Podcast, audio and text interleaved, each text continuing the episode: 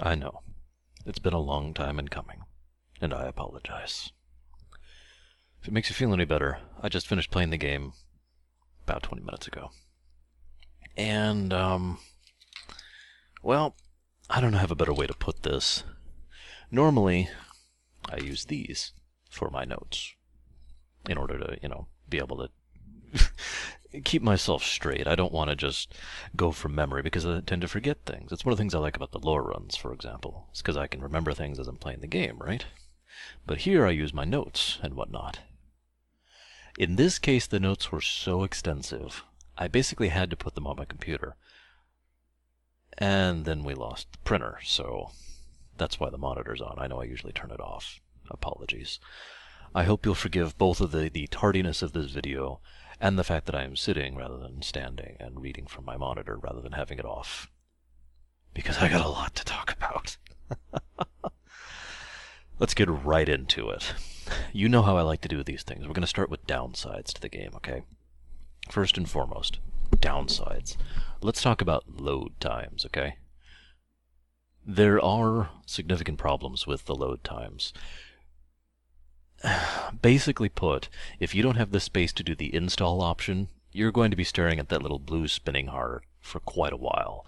And even if you do do the install, anytime you open the menu, anytime you change zones or load a cutscene, load times, it's not terrible. We're not talking like the, the really bad ports to the PS1 terrible, but it is it is kind of a downside. It's something that's a little bit of a negative, and it's unfortunate but not something that really affected my enjoyment of the game. I just felt like mentioning it here. But I do stress you really do want to do that install, because if you don't do the install, then the load times are worse, and bad enough to the point where it affects your enjoyment of the game.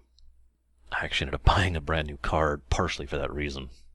Also because I wanted FF7, 8, and 9 on there, but you get the point. Second downside I get that they're children and they're trying to get tell a story with the point, the fact that the, the connection between these three people, but I feel like there was a little bit too much emphasis on needless drama. And that's really all I'm going to say about that. I know that's kind of a synopsis thing, but really, I feel like they spent just a little bit too much time on that rather than the other more interesting things about the game. Finally, and most importantly, it's on the PSP. Now here's the sad part. I I can't believe I'm saying this, but it's indicative of just how long I have been working on this video that this is no longer a valid point because what I was going to originally tell you about is how it's only available on the PSP and that's the only option we get and that's it. And that ties into another thing, but I'll get to that in a moment. Long story short, those of you who have any interest in Kingdom Hearts at all right now probably know that Kingdom Hearts 2.5 is already announced, already being worked on, is going to come out this year now. 2.5 will include Kingdom Hearts 2 Final Mix and Birth by Sleep Final Mix, as well as some cutscenes from uh, Recoded, I believe. Something I didn't care about that much, so it's probably Recoded. That's awesome. And that means that Birth by Sleep has entered the domain of the available. Let me explain for a little bit, because I actually want to talk about this topic. When it comes to Kingdom Hearts, Kingdom Hearts has a huge fan base. People like me who are, you know, widespread gamers, people who like a large variety of games, people who like only certain types of games, people who just like the story and don't like games at all. You know, I've known many people from many different avenues of life who really enjoy the Kingdom Hearts series. But in order to actually enjoy it and play it, well, that's not really feasible for most of these people, is it? Because you have to purchase, or at least had to, past tense, a PS2 a Game Boy Advance, a, a DS or 3DS, uh, a 3DS, a PSP, and I think that's it. Now that is that list has been brought down a bit over time, and now it's smaller than it's ever been. It's at the point now where all you need, all, is a PS3 and a 3DS in order to enjoy the entire series. Until Kingdom Hearts 3 comes out, of course. And that's a good thing. But let me highlight this point for you. For me, the PSP was a worthwhile purchase. Why? Because I've got like 20 games for it. I've talked about this before. That's what a console has to do for me. It has to provide a library I want. But most people don't have the availability to do that. They don't really have the budget because they it's not really their primary hobby or their means of entertainment, you know, like it is for me. They have other primary means of entertainment, and this is a passing fancy. It's like Formula One is for me. I enjoy Formula One, a, a decent amount actually. But if you asked me if I had to fork over the money to actually get tickets and transport myself and get hotels and all that fun stuff, that's not feasible. Not because I don't want to, because I just don't have that in my budget. Now, granted, that's a kind of a bad example because Formula One is ludicrously expensive to attend, but you get my point. For these people, buying a PSP and the game on the PSP and the DS and the 3DS, blah, blah, blah, blah, blah, was just infeasible. It wasn't something they could really do. So most people, and I know several examples of this myself, only really could enjoy Kingdom Hearts 1, Kingdom Hearts 2, and later, Kingdom Hearts Recom. Although usually not even that one, so it's basically just 1 and 2. Because the PS2 was such a commonplace console that either they or their friends usually had access to one. It's a lot easier to get access to a PS2 than it is a DS or a 3DS or a PSP for someone who isn't really a gamer. You follow? That problem has effectively been mitigated and destroyed because the PS3 is in the exact same boat. It is a lot easier to get a hold of a PS3 for someone who isn't a gamer than it is to get a hold of a PSP, a 3DS, etc. So people who have access to three, PS3s, and I know, again, several people myself who are really jazzed about this, can finally play Birth by Sleep for the first time, can play, uh, you know, Kingdom Hearts 1 and 2, and watch 358 for the first time because PS3. So, bravo for actually doing something correct, Square Enix. I'm, I'm astonished. That's my cynicism showing. Hang on. Uh, there we go. Oops, sorry about that. So that's not really a negative anymore. Now, there is one other thing I want to talk about before I really keep going, and that is the fact that I know Birth by Sleep is a very divisive game in the Kingdom Hearts series. Even people I know who are fans of the series not only dislike but actively hate Birth by Sleep, loathe it, and, and find it derisive and just disgusting and derogatory towards the series. And I've seen some reasons for that, and while I don't agree personally, most of the people I've seen who talk like that, because nowadays I tend to only really interact with people who actually talk about things, have given me well reasoned opinions as to why, and that's okay and that's fine. But I'm mentioning this because if you're expecting me to do that, and you don't want to hear me praise this game nonstop, I suggest you find another video, and I don't mean that unkindly. I mean that as a genuine warning, because Birth by Sleep was my favorite Kingdom Hearts game, kind of tied with 2. And then I replayed it, really paying attention, really analyzing it this time through, and you know it is definitely my favorite Kingdom Hearts game. It is so much fun. I enjoyed so much replaying this game.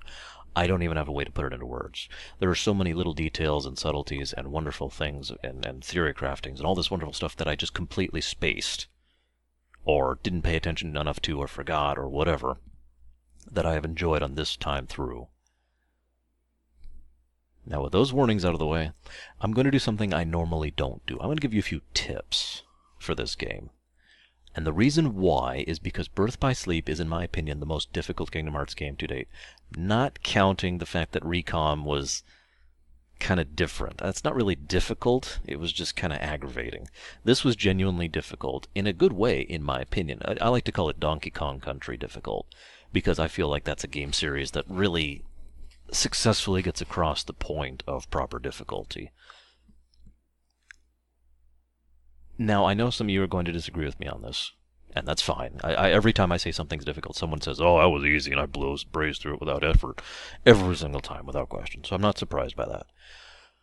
But if you're having troubles with this game, let me point out a few things. Number one, you cannot just mash attack to get your way through this. You can do that on a lot of trash. You can do that on some bosses, but there's a lot of wake up call bosses in this game, and there's a lot of wake up call sections in this game, and you really need to be paying attention in a lot of cases. Point two. When I played through this, I did it. I did each of the three stories. I'll talk about that in just a moment. In a different manner. Terra, I did basically blind. Ventus, I got pretty much towards the end, then looked up a few things. Aqua, I was looking up things from the very beginning, and the difference between these three was colossal. I'm kind of glad I chose Aqua for my look up things in advance because Aqua is also, in my opinion, by far the most difficult of the stories. I'll get into why later. But what I'm trying to tell you is, if you're having any trouble with this, I recommend you look into things. The meld commands thing, which I'll talk about more later, is something you really want to understand what you're doing if you want the optimized result. But it is worth noting you don't have to look up if you just want to improve your abilities. That's something you can do too. You can just blindly meld things and throw crystals on them, and the results will generally be better. That being said, couple things, okay? Stop, magnet, and an abounding crystal. Okay? Now you get access to stop and magnet pretty early on, and you can first get abounding crystals when you get to Radiant Garden. Okay? Once you have all three of these things, meld them, and you get an ability which I don't even remember the name of it because that's not the point. Equip it, level it up to max, and you have an ability called Experience Walker, which is actually a wonderfully designed ability because it basically gives you experience based on your total distance previous to your minus the amount of distance you had traveled previous to the amount of distance you moved on the X terrain. I, I probably said that a little bit wrong, but the point is, for example, if you go in a circle, you'll get hardly any X at all. But if you go in a straight line, you get more. And if you're and this is true in combat too, um, because it doesn't just follow the X; it also follows the Y separately. Uh, am I sorry? This is actually Z. Excuse me.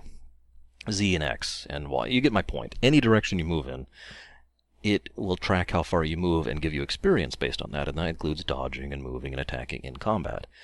It basically ensures that you will be a, a few levels higher than whatever you're doing, and like I said, you can get that very early on. Second thing, there's an ability called Mega Flare. Look it up. Um, I'm not going to tell you exactly how to get it. It's not what I'm here for. But Mega Flare is frankly overpowered. It's so overpowered they actually nerfed it in the final mix version. The developers of the game have actually acknowledged that it's intended to be overpowered. Really, I got nothing else to say about that. If you're wondering why it's overpowered, though, anyone who's played a Kingdom Hearts game probably knows that the magic is, is like, you know, it's around you, or it's, it's a homing thing, or hits in this area. You know, it's something that's basically targeted. Mega Flare just hits everything in a big old colossal radius around you without regards to targeting. Stays there for a few seconds, so if anything spawns in an area, they also get hit by it. Oh, and it also hits for an absolute colossal amount of damage. It's uh it's it's a it's a room sweeper. You know what I mean? Finally, there's an ability for Ventus called Salvation. There's another one called Faith, but I prefer Salvation. It's an attack that heals you. Really, I don't feel like I have anything else to add to that. And one last point. This is more true for Aqua than anyone else. This is one of the very rare games where status effects are actually useful. Stop, magnet, um, slow, mini, all of these abilities actually have a use for you. And I know that's weird to say that, but for those of you who are not in the know, most RPGs, especially the early and mid Final Fantasies, those abilities were completely useless for the player. They basically existed for the enemies to use on you. There were some exceptions, but that's the general rule. This game in its entirety is an exception to that. Generally, only bosses are immune, and in some cases, they're not. You can still slow bosses for the most part. So, that's my tips section. Now, let's talk about gameplay of this game for a bit, shall we? First and foremost, the mini-games aspect, I feel, was done properly in this one. Just my opinion. I know I've had mixed feelings about minigames and RPGs in the past, but one of the things I commented on, especially during my Kingdom Hearts 2 lore run, was so many of the minigames felt fun but fluff. You, know, you do it once, and then you do it a second time for 100% completion, and that's it. They're easy, they're simple, they're they're basically brainless for all intents and purposes, and I don't really mean that as an insult, even though it kind of is. There wasn't much to them, is what I'm saying. Kingdom Hearts 2 felt like they were trying to cram too many different things into there, just to really show off, really to do their thing, and it just came, it just kind of spilled out over the edges. You follow? Birth by Sleep has much fewer mini games, and all of them feel a lot funner. I took a note somewhere. Where is it? There it is. Forgive me because I might be pronouncing this wrong. But there is basically a version of Itadaki, Itadaki Street? God, I have no idea how to pronounce that, even though I've been playing that game for forever. It's a most people call it a Japanese form of Monopoly. It's actually a board game I love the hell out of, and I've played many different versions of it. There's a Mario and Sonic version that's out there. There is, of course, the one in Birth by Sleep. They call it the Command Board uh, in Birth by Sleep. Not only is it a lot of fun, I recommend you do it even if you're not really that interested in it, if, especially if you're going for some kind of completion thing, because there's quite a few really nice things you can get from it. In fact, if you know what you're doing, you can get some really high-powered abilities very early on just by doing the command board. But even ignoring that, my point is, it was fun. It was fun, it was optional, and I liked replaying it. I actually have, on many occasions, picked up the game and just played the command board game because it was fun. Then there's the racing. The racing isn't great, admittedly, but it's not bad. It's fun. And there's the ice cream game, which is basically just Simon Says, but that's interesting enough in its own right, and so forth and so on. You get where I'm going here. Actually, I'm not sure there were many other mini games than that, which is kind of my point. There were only a few, and it was obvious more work was done on them to make them more interesting, more engaging, more in general. So props. Let's also talk about one other interesting thing about this game. One of my biggest complaints about the PSP has always been the analog thing. Now, I'm not a huge analog player in general, but I want to point this out. This is a standard PS2, PS3, etc. style controller. And this is your standard analog in this, right? Big old thing, and you just do this, right? In fact, this specific version, I don't know if you can tell, has an indent. So your, your uh, finger will actually sit in there, and that way it becomes easier to move it in the different directions. The resistance is different, basically. The PSP has this dinky thing that's about this tall and this wide, and it only moves just a little bit in all directions and it's terrible. I'm just going to say it. It's terrible. Uh, there are attachments, I believe, to fix it, but the point is, this is actually the first game that that's not really bothered me on, which I thought was kind of weird. I'm not 100% sure why. I do have a theory. My theory is, in a nutshell, I think that because you only use it for a relatively small period of time, for example, you don't have to constantly hold it down. I mean, you do to move, but zones are relatively short, and then you have a cutscene, so you let go. Or you do it, and then you have combat, where you're actually moving around a lot, so it's not just this, which gets straining. You see where I'm going with this? This is all just theories, but the fact remains it never bothered me, and hey, props to that. I'm not sure how they managed that. Let's talk about the difficulty a bit. Now, this game is actually surprisingly anti-grindy, uh, as weird as that sounds. The reason I mention that it's it's got it, I mentioned the difficulty earlier, but like I said, it is proper difficulty. It is possible to just plain old out level stuff. Even though they will still be outmaneuvering you and dodging you and doing all sorts of fun stuff, you can just out level them and just kind of dinosaur your way through it, you know? I don't recommend that personally, but it is possible. It's on the table. But what I mean by the the anti-grind thing is if you're level 30, and by the way, the level cap is 99 or 100. I actually don't remember. Whatever, doesn't matter. If you're level 30, you're a good level to beat the game, or any one of the three games. If you're level 35, you're pretty overpowered. You see where I'm going with this? If you want to do the optional boss, 40 is probably good, and if you're 50, you could probably curb stomp him. And you get where I'm going with that. That's pretty low in a game with this high of a level cap. And it's kind of like that because, like I said, it doesn't really need you to grind. If you just play the game, kill everything in your way, and that, and that is kind of important. You do have to fight every fight you come across. But don't go back, don't go looping, don't go grinding. You'll be at a good level to beat the game. So, definitely a good thing on that one. Let's also talk about shot locks. Shot locks is what they call, well, there's several things that be, could be called limit breaks in this game. I personally think of the shot locks as the limit breaks of this particular game. The way it works is you hold down L and R, and this little targeting reticule moves, and you can move it around with the analog, and it will tar- it'll lock on to everything that's in that targeting range. So you have to have your camera aiming at whatever it is you want to hit, which is kind of a problem on some bosses that move around a lot. Brag. But, um, so, you know, and they have a lock on cap based on what their level is, and then you do the ability, and usually there's some kind of, you know, quick time event type thing where you have to hit B or do the circle or whatever to do more damage, right? Shot locks are ludicrously overpowered if used properly. They re- they reload very quickly. It takes very little time and effort to get them. You generally only have one per boss fight, unless you use items. But they hit for a lot, and you're invulnerable while it's actually going off. You're not invulnerable while targeting. That's important, by the way. But I just mention it because this is going to sound kind of funny. This time through playing the game is the first time I really used shot locks. And I really only did it on Ventus and Aqua. I didn't even remember on Terra. It was like at the end of the game, and I was like, "Oh yeah, I just got shot. I have shot locks, right? I should use these." Uh, okay, that was awesome. And then I go back to playing the game, and then I started using it on the next two playthroughs. But one other thing I want to talk about with regards to that is finishers. Now, there's actually kind of a, a two style thing here. There's actually command styles and finishers, which, for all intents and purposes, are the same thing categorically speaking from a gameplay perspective. The way it works is this while you're doing stuff, attacking, magic, using items, whatever, there's a little bar over your command bar over here, right? And it's filling.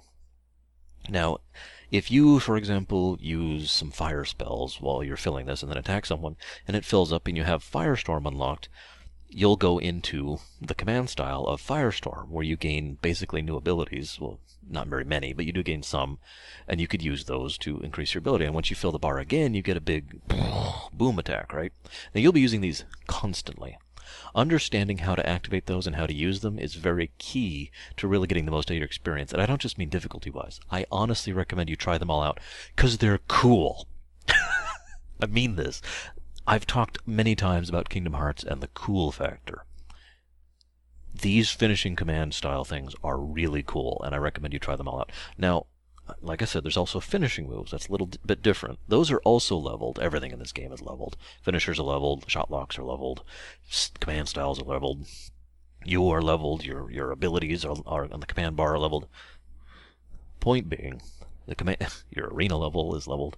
Point being, when you do basically when you don't activate a command style and the bar fills, rather than you switching forms and getting you know fire thing or awesome light death beam or whatever.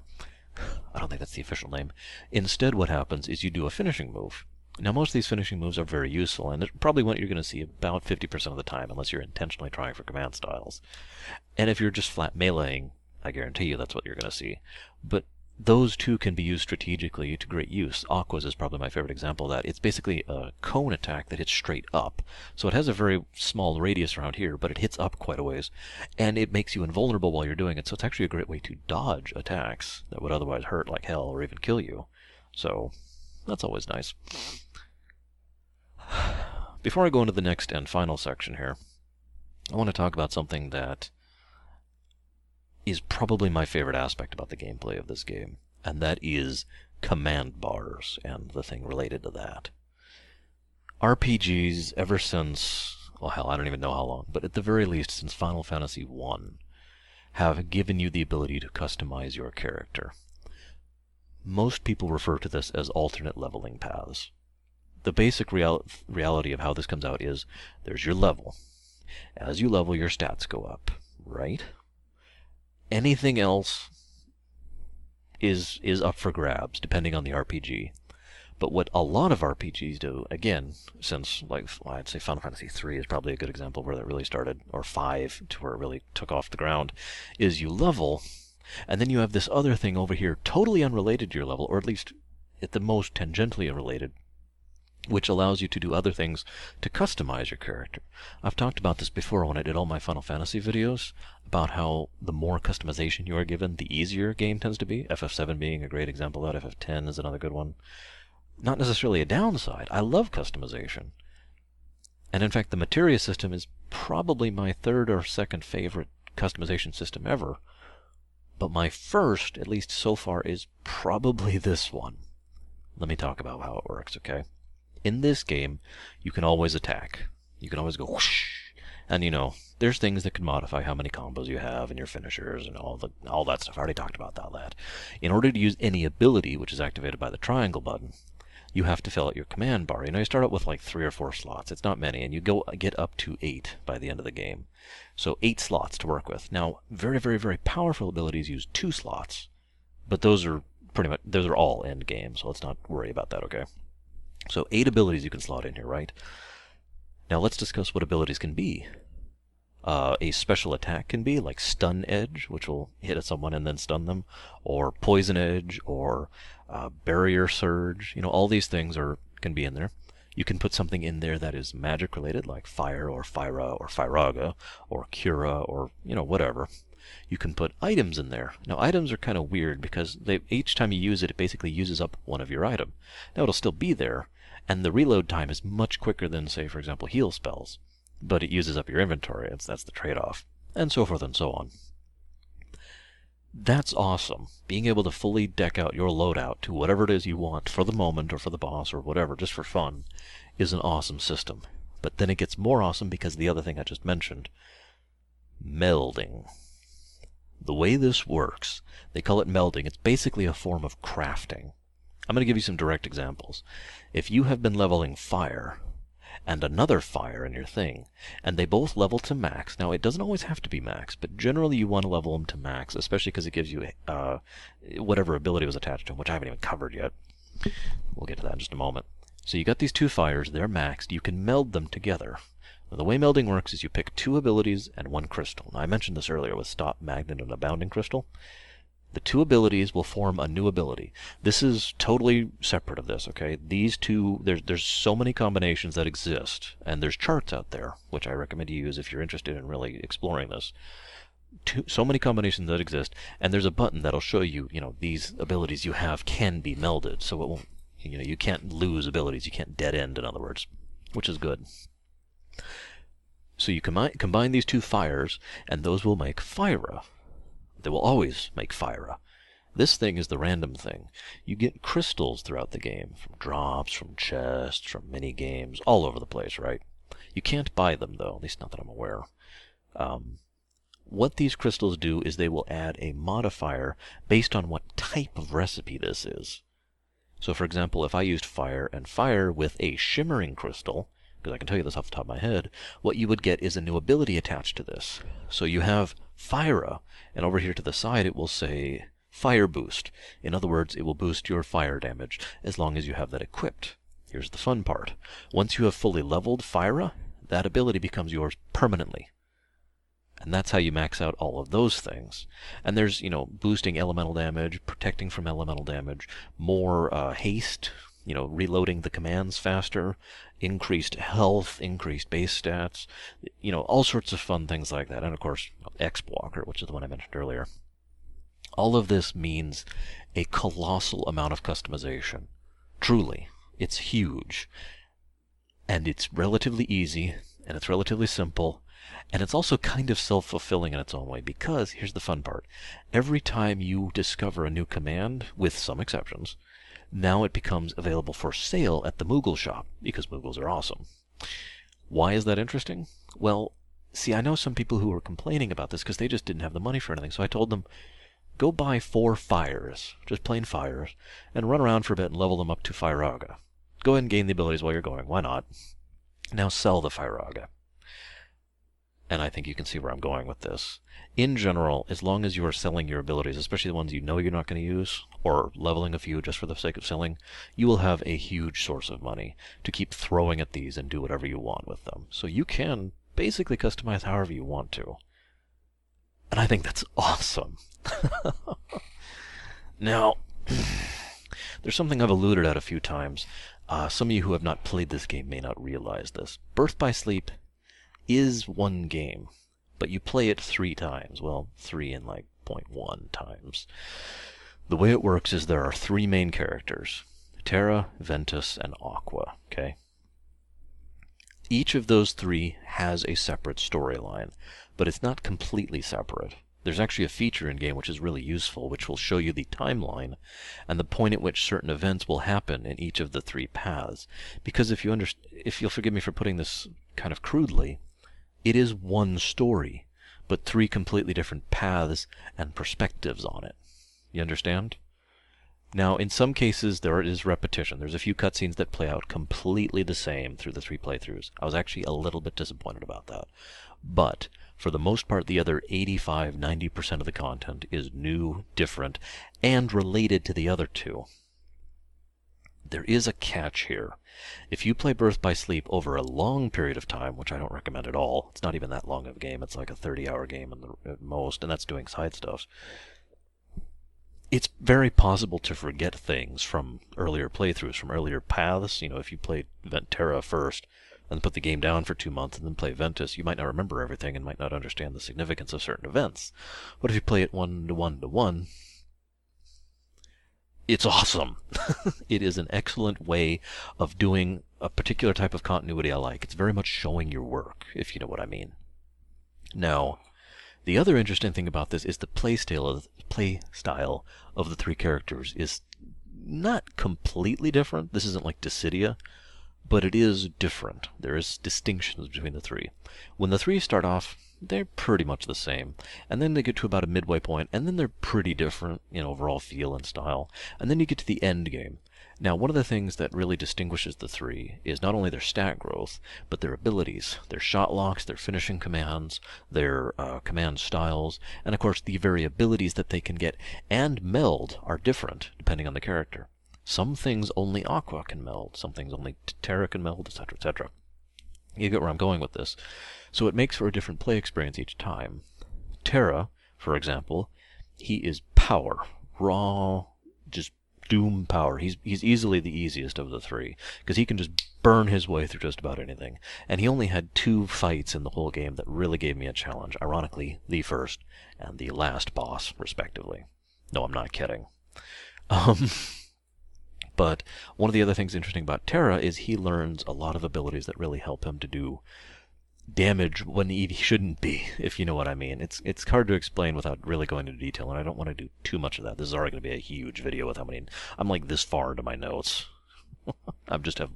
Anyways, point being, Terra is raw strength and power, right? Then we have Ventus. Now Ventus is speed, agility, a bit of magic, and a lot of multiple hits kind of things. You know, rather than hitting once for, he'll hit you three times for and he has a great deal of maneuverability. It's gen- generally very easy to dodge attacks with him, and he's got some magic power. Then we've got Aqua. I've actually heard a lot of people describe Aqua as the mage of the trio, you know, warrior, rogue, mage, respectively. And while that is certainly true, I kind of disagree, and I'm going to explain why. Aqua is the glass cannon.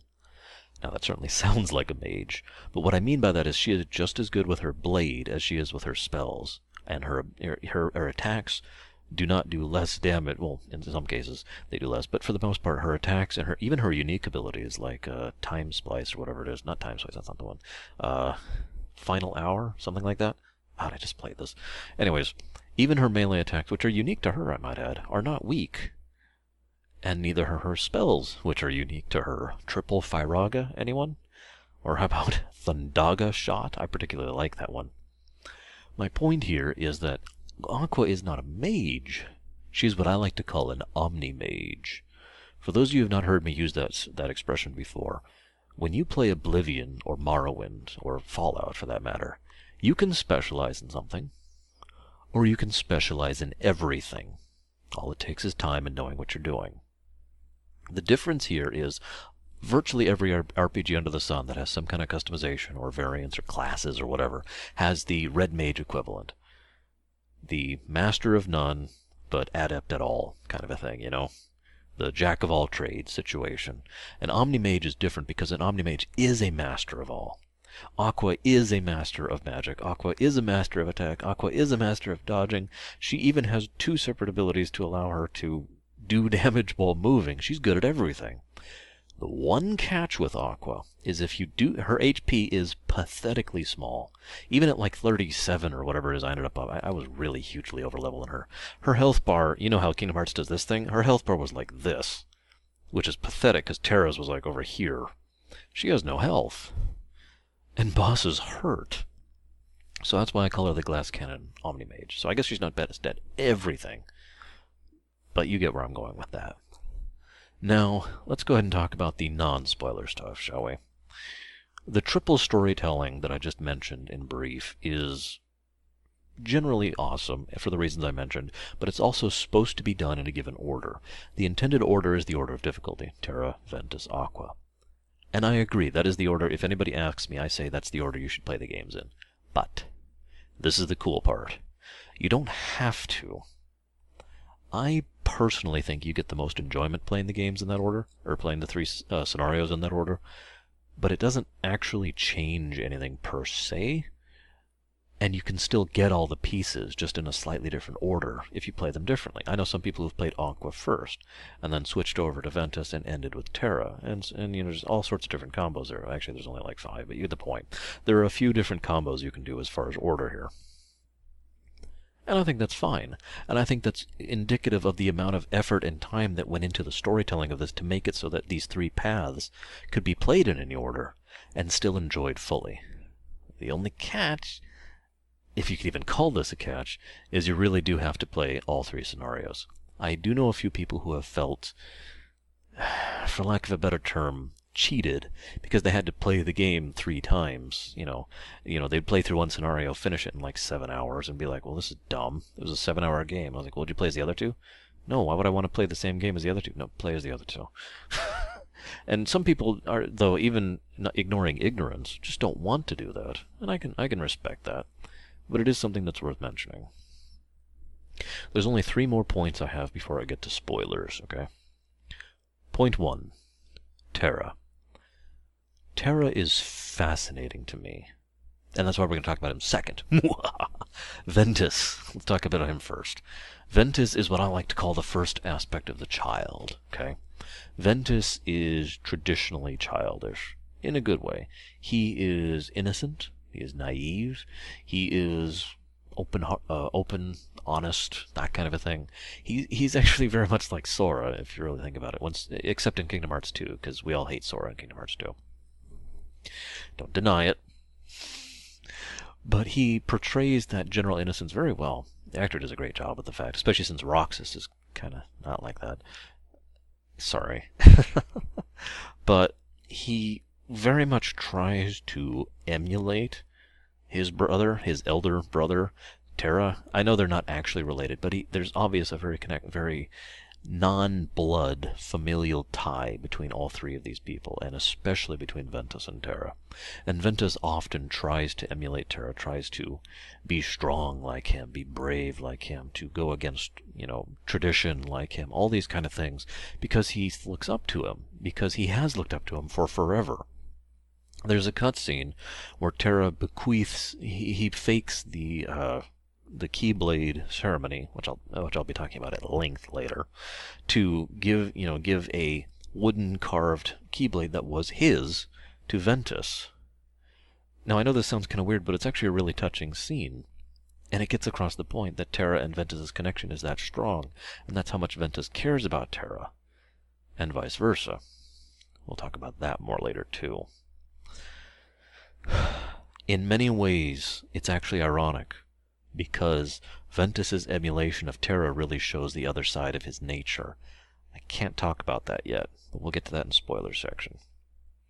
Let's talk about Terra. Terra is the other side of the child aspect. Now, this is kind of funny because Terra is certainly much older. In fact, I believe he is the oldest of the three. But he is very much like Ventus in his own way, in his naivete. He just approaches it differently. He approaches it with headstrong, with aggression. You know, he'll he'll approach something with like the desire to do something about whatever it is that's there. Very much like the dark side. I mean, I'm sorry, but like the darkness. Excuse me. I'm sorry. I'll be talking about that in a bit too. It's he is very focused character, but because of his innocence, because of his culpability, I guess is the word I want to go for he gets manipulated constantly. And he never really learns from it. He keeps thinking, well, next time I will be stronger, next time I'll be better. But then he, you know, he, he gets tricked again and again and again, and so forth and so on. I don't think this is really spoilers, but I think it's telling that the first person who tricks him is Maleficent, and that he actually forges a D-Link with her. The other thing I want to say about Terra is that he is definitely the kind of person who is still a child at heart, but tries very hard to pretend he isn't. It's almost a shame, really. He tries so hard to be the adult. And I feel like a lot of that is because of how protective he feels about Ventus, and how much shame he feels over how much darkness is in him. And I blame all of that on Eraqus. We'll talk about that later. Let's talk about Aqua. I have a note here that literally says Aqua, the actual adult. She is the actual adult of the trio. She is the only. She is actually younger than Aqua, or excuse me, younger than Terra, but she actually behaves like an adult in just about every situation. I have a couple of notes here specifically. Uh, the way she deals with Scrooge, the way she deals with Minnie, the way she deals with the Madam Councilwoman. All of these things show that she knows how to approach a situation with her head and with respect and with actually thinking her way through a situation rather than being headstrong or manipulated or just, yay, hi. No, she thinks her way through situations, and she shows this on many occasions. Eh, pretty much constantly, actually. She's also the only one who really demonstrates the connection that is the Kingdom Hearts series' theme the whole series, and that is the bonds of fellowship. I've talked about this before with regards to FF6, which is a game that very much strongly emphasized that as basically its primary point, but the whole Kingdom Hearts series emphasizes that as its point. The connections between people are themselves powerful and a source of power, and can be used in many different ways and for many different things. Aqua is a great example of that in a very epic fashion uh, towards the end of the game, but she does this pretty much constantly. You can also tell that Aqua is someone who feels very responsible for the situation and feels like it's unfair, I feel. This is my opinion. I feel like she feels it's unfair. Feel, feel, feel, feel. That she is basically the one who has to take responsibility because no one else is. And she is constantly trying to deal with that pressure, that strain, and trying to hold true to her belief in the others. And I'll talk about that more later, too. She is probably the only one who actually also shows a belief in destiny or fate. And she's also probably the only one who really thinks to the future, too. Ventus is just following Terra around and dealing with Vanitas. Terra is trying to deal with the darkness and learn what the hell is going on with Xehanort. But Aqua... There's a scene that really struck with me. It's a scene where she is talking about everything that is to come. It's one of the very last scenes of her storyline on Destiny Islands. And she talks about all the horrible things that are going to come and all the terrible events that are going to happen. And she knows it is because she knows how bad things are getting.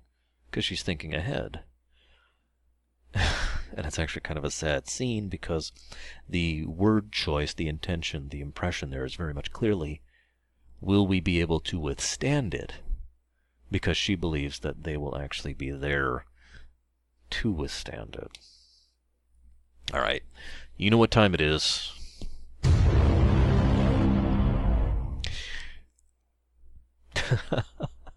yeah. From now on, spoiler alert. Uh, sorry uh, about the noise. It was suggested by PAX. Um, but it seems really appropriate, all things considered. It's a really good way to get across the point that, hey, from now on, spoilers. So, from now on, spoilers.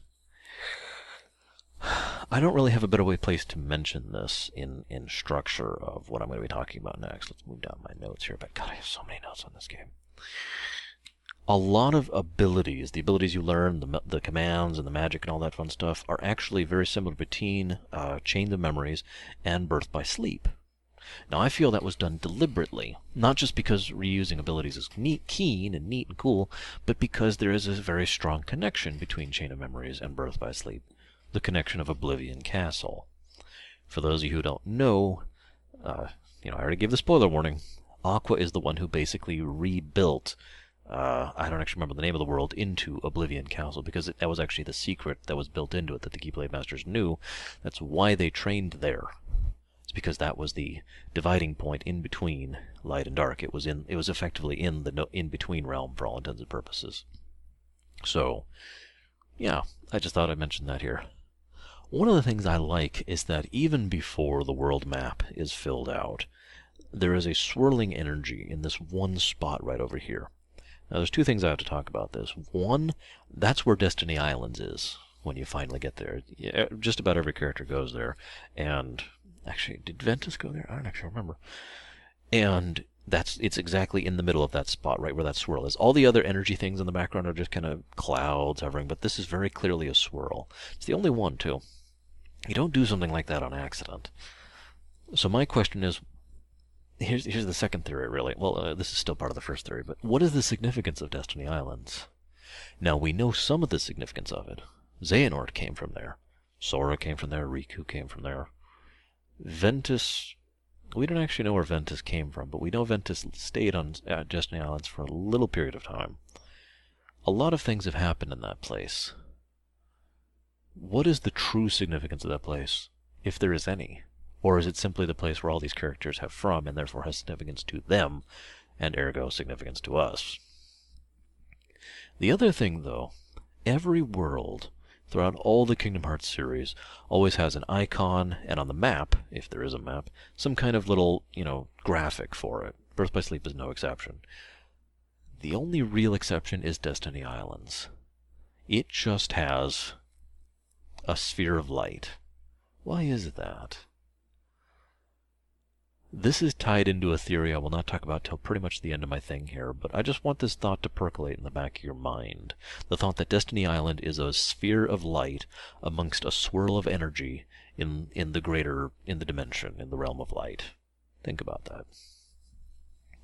I like how one of the things that Aqua learns right off the bat in Cinderella's world is that too much light can be a bad thing just as much as too much darkness can. Now, Aqua's a pretty big person who's, a, who's an advocate of the light. Of course she is. She's been raised by Eraqus, or taught by Eraqus at least. However, one of the other things I like about this is Aqua is also one of the people who understands that concept, probably showing that better than anyone else in the entire series, with two exceptions. We'll talk about that later because she understands that simply approaching too much uh, all this darkness with too much light is just going to make more darkness or just going to make the situation worse or whatever it's going to turn out bad one way or the other and i like the fact that she actually acknowledges that and understands that to some extent or another it also shows that Aqua is willing to do something other than walk into a situation and fight. And I think that was an important thing to put right off the bat here. Terra walked into a situation and fought. Ventus talked into a situation, bumbled his way through it, and then fought.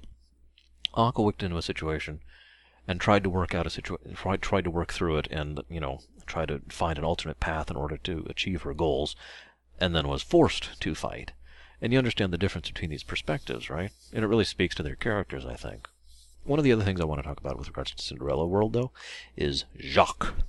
Because Jaq is awesome. For those of you who don't even remember Jaq was the mouse who spoke semi-coherent English back in Cinderella in the Disney version.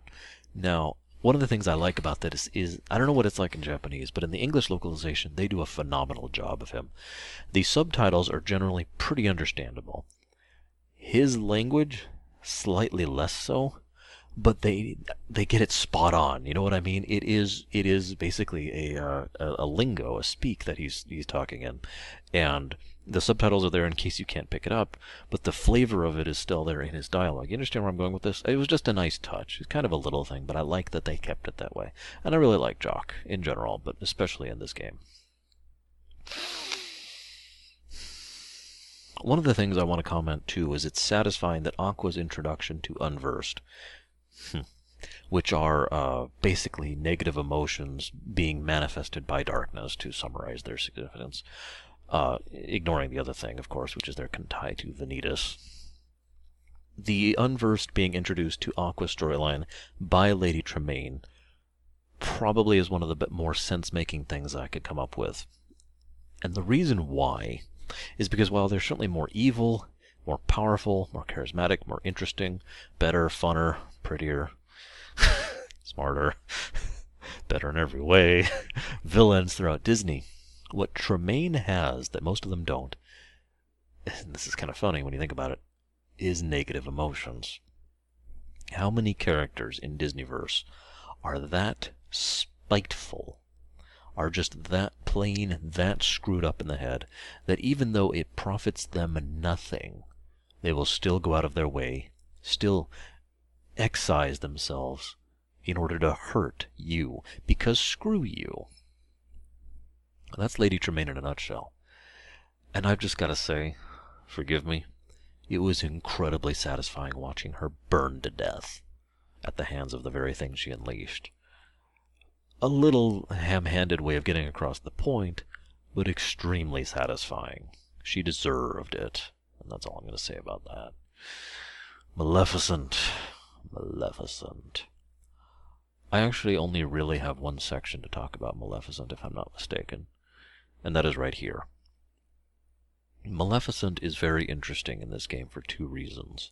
One, it's pretty clear she's basically at the height, or, well, no, if you were to con consider her overall height of power to be like this, and over here is Kingdom Hearts 2, and right about here is Kingdom Hearts 1, she's definitely on the downswing. And this is a period we don't see. But right about here is where she is at in, in Birth by Sleep. And I know this is like a 10 year gap, so bear with me. well, this is a 10 year gap. But the point is, you can see the woman who is going to become the major threat. It is no surprise to me, I must say, that th they decided to pick Maleficent to be the face for the Disney villains. They could have picked just about anybody for that, really. There are other villains who have arguably done more, been more, more threatening, that kind of thing. Jafar is just one that comes off to mind immediately. But Maleficent has always been distinct, even though she basically, when you really boil down to it, didn't really do much in Sleeping Beauty. Her presence, her appearance, her charisma, for lack of a better term, really makes her a classical villain in the style I like to use, like Golbez, for example, is a very classical villain. And she personifies that nicely. And so it's no surprise to me that they picked her to be the face for the Disney villains. And one of the reasons she has had such a major role in three of the games that I'm aware of. Uh, you could argue two more, but we're not going to get into that. The three major games she definitely had a role in, and this is one of them. One of the other interesting things to me is she shows clearly that she still has a great deal of ignorance about what's going on, and it will and it will lead to her downfall eventually. We see that in the other games. But she's also very capable of working with the situation as it evolves around her. For that matter, I'd just like to point out that the only one of the three characters who doesn't fall for Maleficent's deceptions or manipulations is Aqua.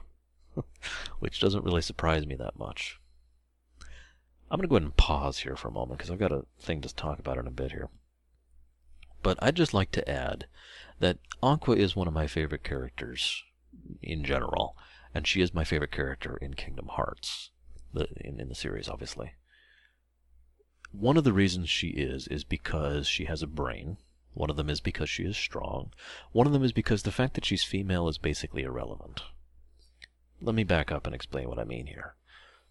I've always said that I, I like it when a strong female, female protagonist exists, and I've always believed that one of the best ways to get that across is to have someone who isn't actually written as a female. I don't want to get too preachy here, I really don't, but I just want to mention this on the side because I think this was a good example of this being done right. Give me just one moment.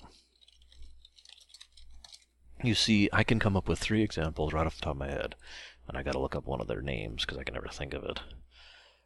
That of of strong female characters, and all of them share the same concept. What is her name?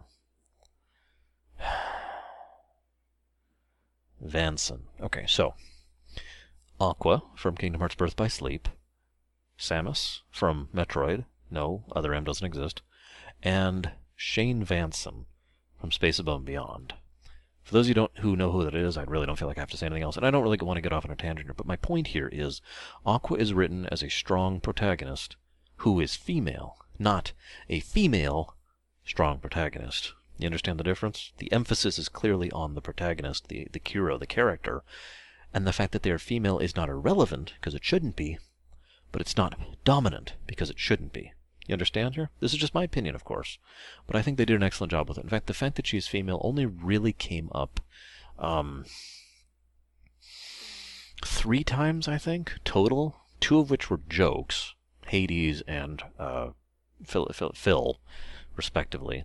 And the last time, well, it was kind of a joke too, but it was kind of a sweet joke, and that was with Zack. You'll notice all three of these are in Hercules' world, by the way.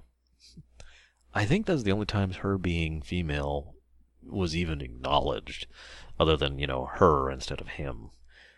So very well done on that part. And the voice actress in the English version, I think, did a really good job across, of getting across the character.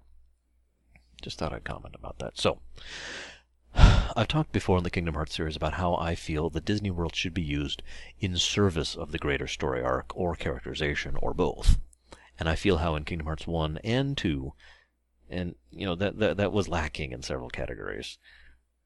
Birth by Sleep is one of the things where I feel that it was never lacking. Every Disney World served the purposes of plot, character, or both, every single one of them. To some extent or another, because it does vary. For example, the Disney World, eh, that doesn't advance much, we'll be honest about ourselves.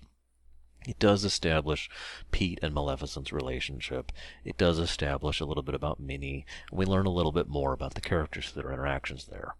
But even that still did have some service to the overall setting. And the Disney World is pretty short and kind of just a break, anyways, in the middle of the game, so shrug.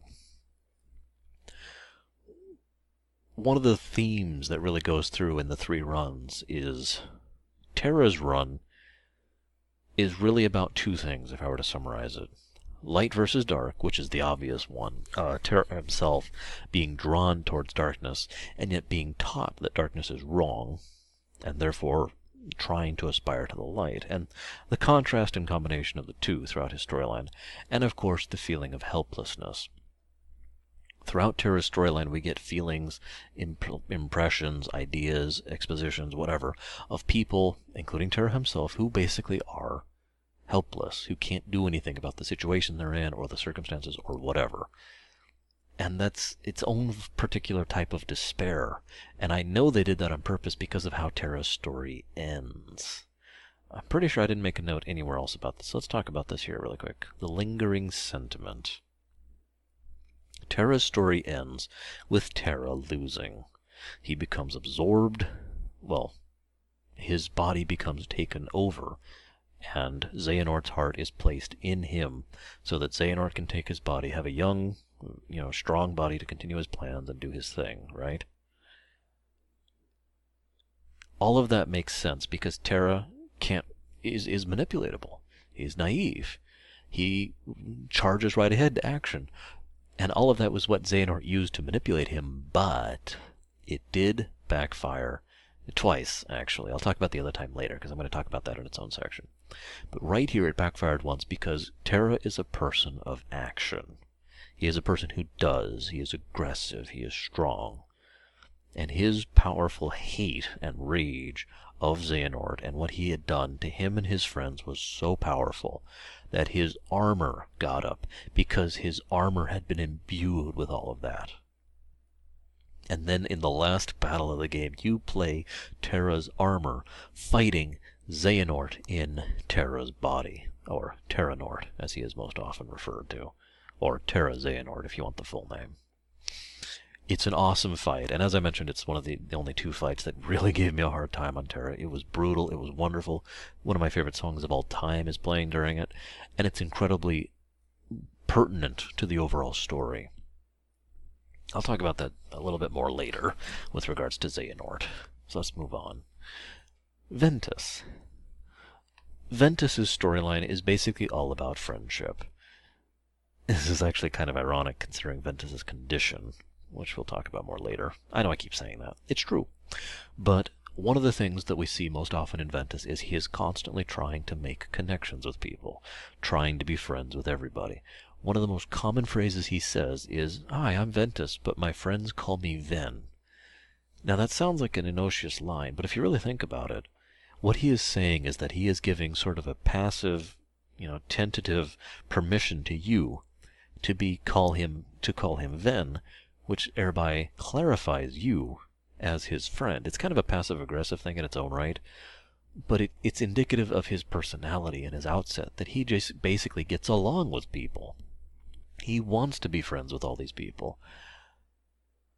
And I feel like it's worth pointing out that he makes a lot of connections with a lot of people and then in Kingdom Hearts 1, Sora comes through and just kind of gets along with them instantly and without effort. Hmm. It's almost as though there was already a connection there. I'll talk more about that later, too. I've already mentioned that one, actually. Let's talk about Aqua real quick. Her idiom, as she's going through the Disney stories, is she is all about trying to figure out what's going on, and more importantly, what to do about it. Terra and Ventus were both pretty crucial parts of Xehanort's plots. Plots, multiple. Aqua was completely incidental to, t- to Xehanort's plots. If she had died, it wouldn't have mattered, basically, to him. Or to Vanitas, for that matter. And yet, it's funny because Aqua is not only the smartest and the strongest, she is the actual one who derails his plots. Although, as we learn, that's not necessarily a good thing because the way she does it paved the way for, well, for Xemnas, for Ansem the Seeker of Darkness, for all the events of Kingdom Hearts 1 and Recom and 358 and Kingdom Hearts 2. So we eh, obviously the situation was just broken horribly, but at least she managed to do something. Terra and Ventus both basically just managed to kind of sort of stop him, kinda. Not really. I will give credit to Ventus, though. We'll talk about that more later when we talk about Vanitas. Let's keep going with the Disney worlds. I've only got a couple more to go through here. Radiant Garden. It was nice to finally see Radiant Garden because we get the term Radiant Garden in Kingdom Hearts 2. But this is it in its prime. Not a place that's still being rebuilt, not a place that still has scars of the darkness or of Hollow Bastion. Instead, it is the Paradise World.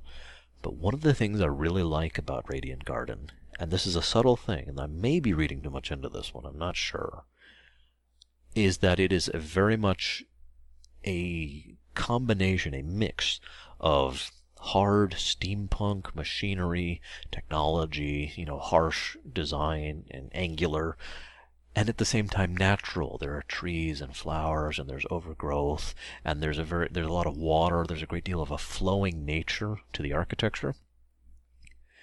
And not only is that interesting in its own right because that kind of thing can only exist in a truly advanced society, but on top which, which speaks to Ansem the Wise, you know, in general and the way things were beforehand, but it also speaks to something else. I think this is because uh, all that that that's that's proven.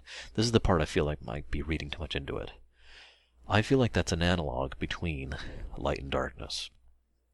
I feel like that is the thing. I've talked about this before, Kingdom Hearts 2 especially.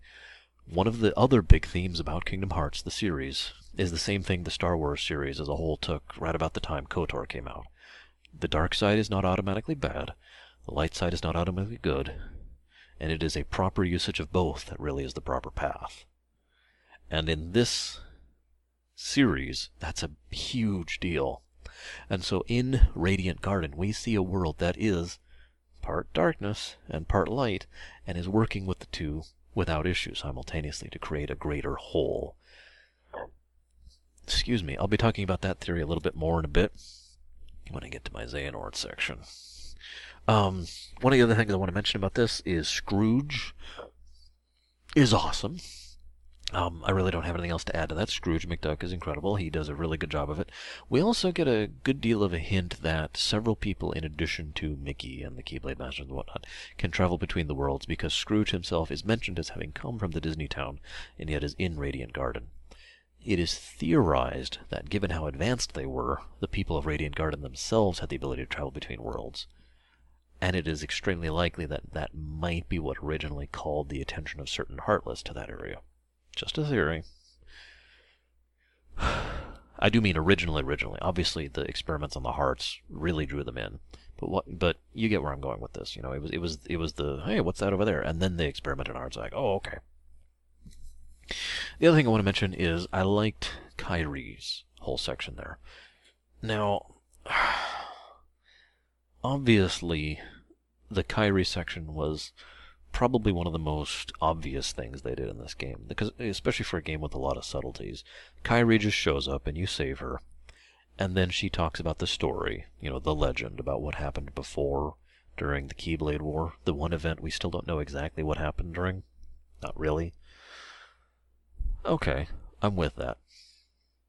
But there is one other aspect to this that I really thought was cool. Number one, Kairi inheriting the Keyblade capacity from from Aqua accidentally. I find myself wondering how accidental that actually was. And I know that sounds weird because I don't think Aqua did it on purpose. I think what Kairi did was instinctively reached out in a way that she knew would protect her, and that, as a child of the light, a pure princess of heart, that was the only thing she could understand. This will protect me. I think Ter- uh, Kairi is the one who initiated that. I mean, I know obviously she did because she touched it, but you get where I'm going with this, right? I think Kairi is the one who actually initiated that ceremony in that brief flash in order to gain that power for the future, to protect her should she need it. Yes, I know this was retconned in, but this does make sense to me, sense to me nonetheless. On top of that, I also feel like the obvious connection.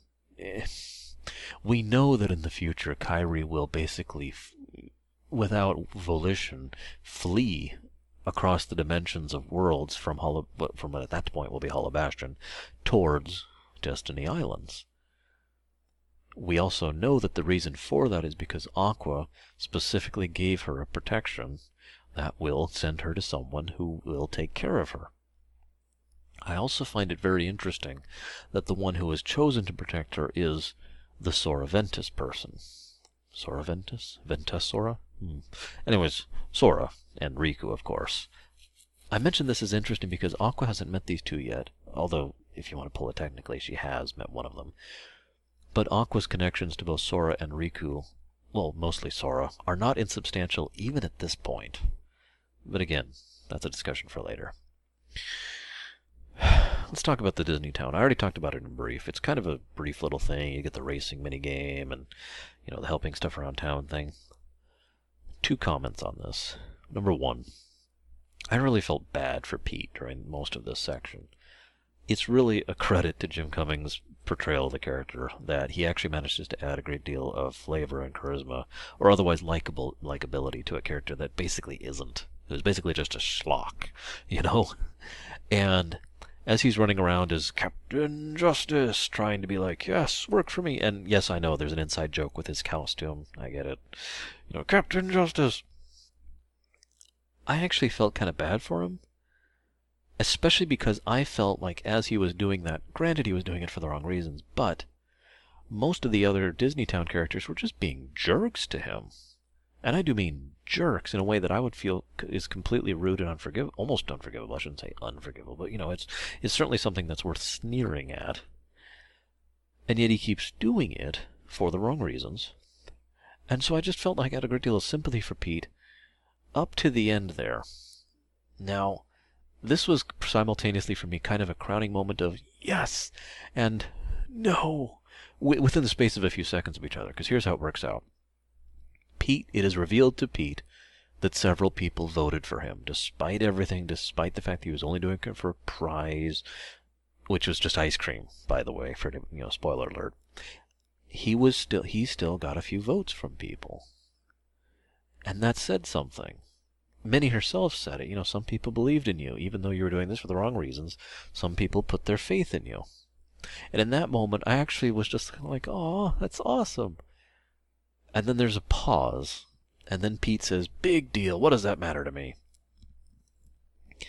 And the way he phrases it was so deliberate. And I feel like this is why Minnie got as upset as she did. Because that is basically a betrayal. And in a place like Disneytown, that's probably the worst kind of betrayal that you're going to see around there. You're not going to see real betrayal in a place like that. That's as bad as it gets and it's no surprise to me that she decided to banish Pete to the lanes between as a result of that fact. As a side note, one of the things I find amusing is that Maleficent deliberately, who, who can use the corridors of darkness already, deliberately goes out to save save Pete from the situation, basically just to get a stoolie, someone she can boss around. I think she did it on purpose with him, specifically because she knew he would be someone who would never threaten her superiority, and that's important. He would never be someone who would be, think himself better than her, or, well, I, I guess that's not quite true, but who would never actually be able to be better than her. She would always be the head of the situation. You follow? Kind of an Emperor Palpatine kind of thing, if you know what I mean. And so, I think that's the first reason why she got after him, but well, the main reason why she went after him. But the other important thing I think is that Pete decides to willingly go with her. Yes, I'll, I'll, you can be my boss as long as you get me out of here. For those of you who are paying attention, Minnie said she was only going to put him in there for a little while. I find it ironic that Pete will now spend the next 11 plus years of his life serving Maleficent, basically thanklessly, and getting his life worse and worse as a result of that because he didn't want to stay in this little jail cell for a little while. Poor Pete. Hercules' section. Now, I just want to mention that Zack's inclusion in this game was great. Granted, the original reason for doing it was not the correct one. The original reason was a game called Crisis Core was still relatively recent new, and that's the reason. But, you know, popularity wave, right? Here's the catch it fits perfectly. It fits thematically and it fits literally. Think about this for a moment. Zack is there with Hercules, the hero, training hard, fighting off the darkness, you know, all that fun stuff. He's he is Zack too. They got the same voice actor, of course. But my point is, he is very Zack, you know, very Ventus kind of a personality, almost too childlike, despite everything. And he's like, "Yeah, let's do it, woo!" And then by Kingdom Hearts One, no one has ever heard of him or mentions him, and he, there's no sight of him whatsoever. Sound familiar? On top of that, he interacts with that storyline in a in with just about everyone pretty much the exact same way Cloud does in Kingdom Hearts 1, which was also in Hercules' world, I'd just like to point out. So the whole thing really does fit both literally from a storytelling perspective and thematically. We don't actually know what happened to Zack. We don't actually ever have to know. It's just a very excellent usage of it. It's kind of meta in its own right, but it does fit very well. On top of that, I really like seeing Hercules as the kid. I really like the little touches. For example, Zack keeps is a lot of Zack's little mannerisms are straight from the thing, the squats, the way he patterns his speech, you know, all that's pretty much straight from uh, Crisis Core. Uh, in addition, as always, it's always great to see Hades in a Kingdom Hearts game. James Woods is amazing, and as usual, he does a really good job of it.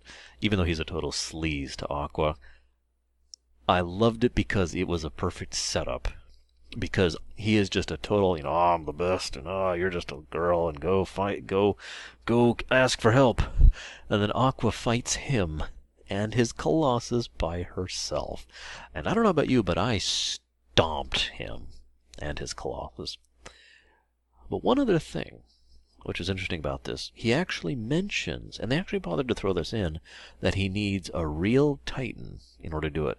Because they actually introduced the thing, which looked a lot like the Ice Titan, as the Ice Colossus. That's another nice little touch, that he didn't actually have the Titans yet.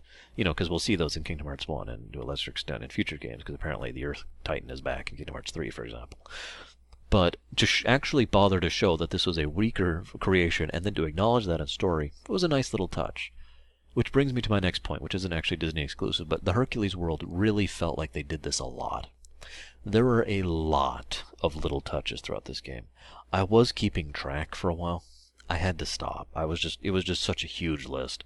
There are so many small little details that are basically just thrown in for flavor or to expound on something or to add to something or to make something make more sense.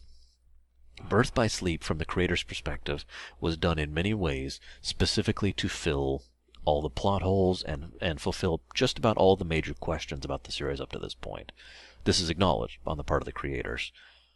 But on top of that, I feel like they really put their best into this one because the tiny little details everywhere really shine through. Let's keep going. Speaking of which, speaking of worlds I really liked, the Lilo and Lilo? Lilo? Hmm. And Stitch world. Except I can't call it that, can I? This is another example of using a Disney world well in the service of the story, because it's not actually on Hawaii. It's on the spaceship. There is no Lilo. There are no any of those other characters. There's Stitch, aka Experiment 626, Captain Gantu, the Councilwoman, and Scientist Nutmeg McGee. I can't even remember his name. And that's it. Those are the only characters we interact with in all three storylines. But I feel like it was actually to the benefit of the story rather than the detriment number of reasons why. Uh, first and foremost, again, it shows the difference in their uh, perspective. Terra shows up and is immediately like, "Oh my God," and and uh, automatically thrown in prison because of his actions. Ventus shows up, and the only reason he isn't is because the ship is immediately attacked. Aqua shows up, and then is taken to the councilwoman immediately says, "Oh well, I'll go ahead and help you," and is very reasonable with her and talks with her and everything. It's great the way it works out like that. On top of that, I feel like this was something that worked for the usage of the setting. I know this is kind of weird to, to explain, but basically, what they did was they took a sliver of the setting of Lilo and Stitch and decided to use that for the entirety of this analysis. They generally don't do that. They almost never do that, actually, when they come to these. They usually just take, you know, Aladdin or The Lion King. And in many cases, they just repeat the story of the movie right there in the game, right? Uh, even Cinderella in this one was kind of guilty of that. Not really. The story was sufficiently changed to, to make it work, in my opinion. But you get where I'm going with this. This is one of the true exceptions to that, where it's basically just part of the setting reimagined, basically. I think that's the best way I can put it. I hate to use that term because it's so overused, but you get where I'm going with this. Reimagined specifically to get across this point that the, the differences in their perspective and the idea of that connection reaching even an artificially created monster. such as Stitch. Now, I know that's the, the point in the movie itself, that Stitch learns that lesson throughout the course of the movie, but at the same time, I think that's still in the service of it because it's still keeping with the heart, if you'll forgive me for using the word, of the movie, which itself is also keeping with the heart of the game. So, very excellent job there. Also, I finally got to fight Gantu. That was so satisfying. You know, I go through his Terra and I just want to smack him. And I go through his Ventus and it's just like, ugh. Then I go through his Aqua and I finally get to beat the crap out of him. And God, I did. I destroyed him. Even by this point, I was level like 30 something. And I already had all of my ultimate abilities because I actually was using the guide and I started early. well, not a guide, I had a chart. There's a chart you can just pull up and say, okay, this, this, and yeah. I mentioned earlier Ventus's connection with certain characters and how it's pretty obvious to me that this was done on purpose to show that the conjoined heart of Ventusora, or Sora Ventus, whatever, I like Sora Ventus better, the combined creature that is Sora Ventus connecting with these people and forging these connections is why Sora, when he goes through later, so easily and effortlessly joins these connections. While that was obvious in Hercules and in several other worlds as well, uh, I actually made a note. Where is it? Where is it? Where is the note? Uh, there it is. Uh, the other really big one is Peter Pan, which is the last world, basically. I really feel like they did a good job getting across the point that Pan pretty much instantly connected with him. Well, uh, and and I shouldn't say that because it, it actually took a bit, but then they connected, stayed connected, and trusted him with the treasure, that kind of thing. And obviously, the treasure mattered to Ventus you get where I'm going with this. And then when Aqua comes by and they, they analyze it even more and go into it even more, you know, it actually matters. Vanitas snapping the Keyblade actually was had some significance by that point because it had been built up through the previous story, previous storylines. Another excellent example of Aqua storyline going last being a good thing, by the way. One other thing I want to talk about before we move on is their portrayal of Hook. I thought this was a really good portrayal of Hook because he's still menacing, dangerous, threatening, and a total buffoon who can't be taken seriously. It's a very weird combination, and they somehow pull it off very well. Let's talk about the last world. Scroll down a bit more here. The Keyblade Graveyard. This is something I like to really fawn over uh, as a as someone who worked in artistry, design, I've done a bajillion graphics, arts, etc. classes back in school, and I've done that kind of thing uh, in, professionally and personally ever since in many ways, uh, in directing too for video media. When you see a world like that, you can tell just how much detail was put into it. That place has no life. No animals, no plants, no bugs, no wind, nothing. It's just dead.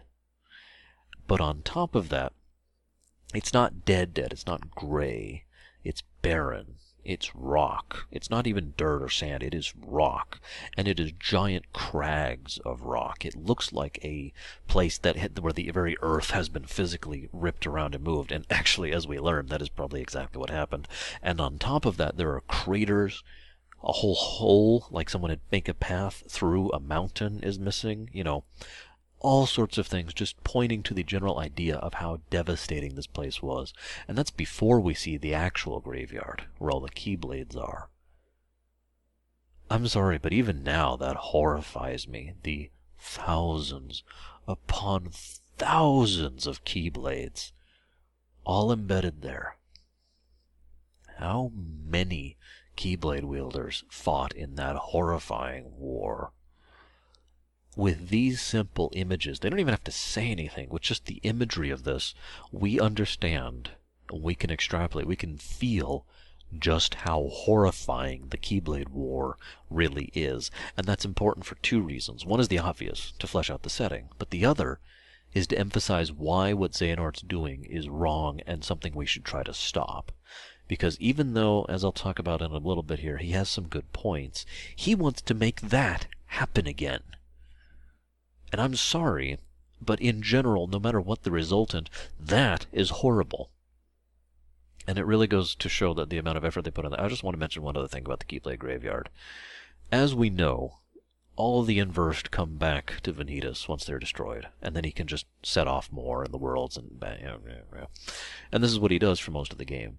One of the nice touches I like is, as I mentioned, there's no life here, but there are tornadoes. There's one zone which has these little twisters, and they aren't normal twisters. They're, they have flickers of light, and when you get into them, you got caught into what is basically a miniature realm of darkness, and in there are unversed.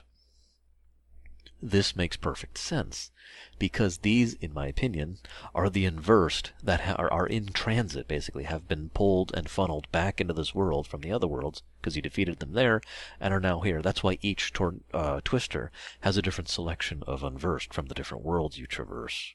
Make sense? Just a cool little touch I liked.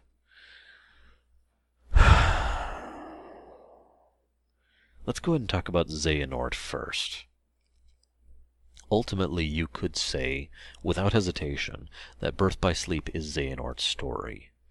He doesn't actually have the screen for most of it, but this is truly trying to understand this villain, the villain of the entire Kingdom Hearts series, someone who we didn't even have a name for properly until Kingdom Hearts 2, and even that wasn't actually as accurate as we thought it was.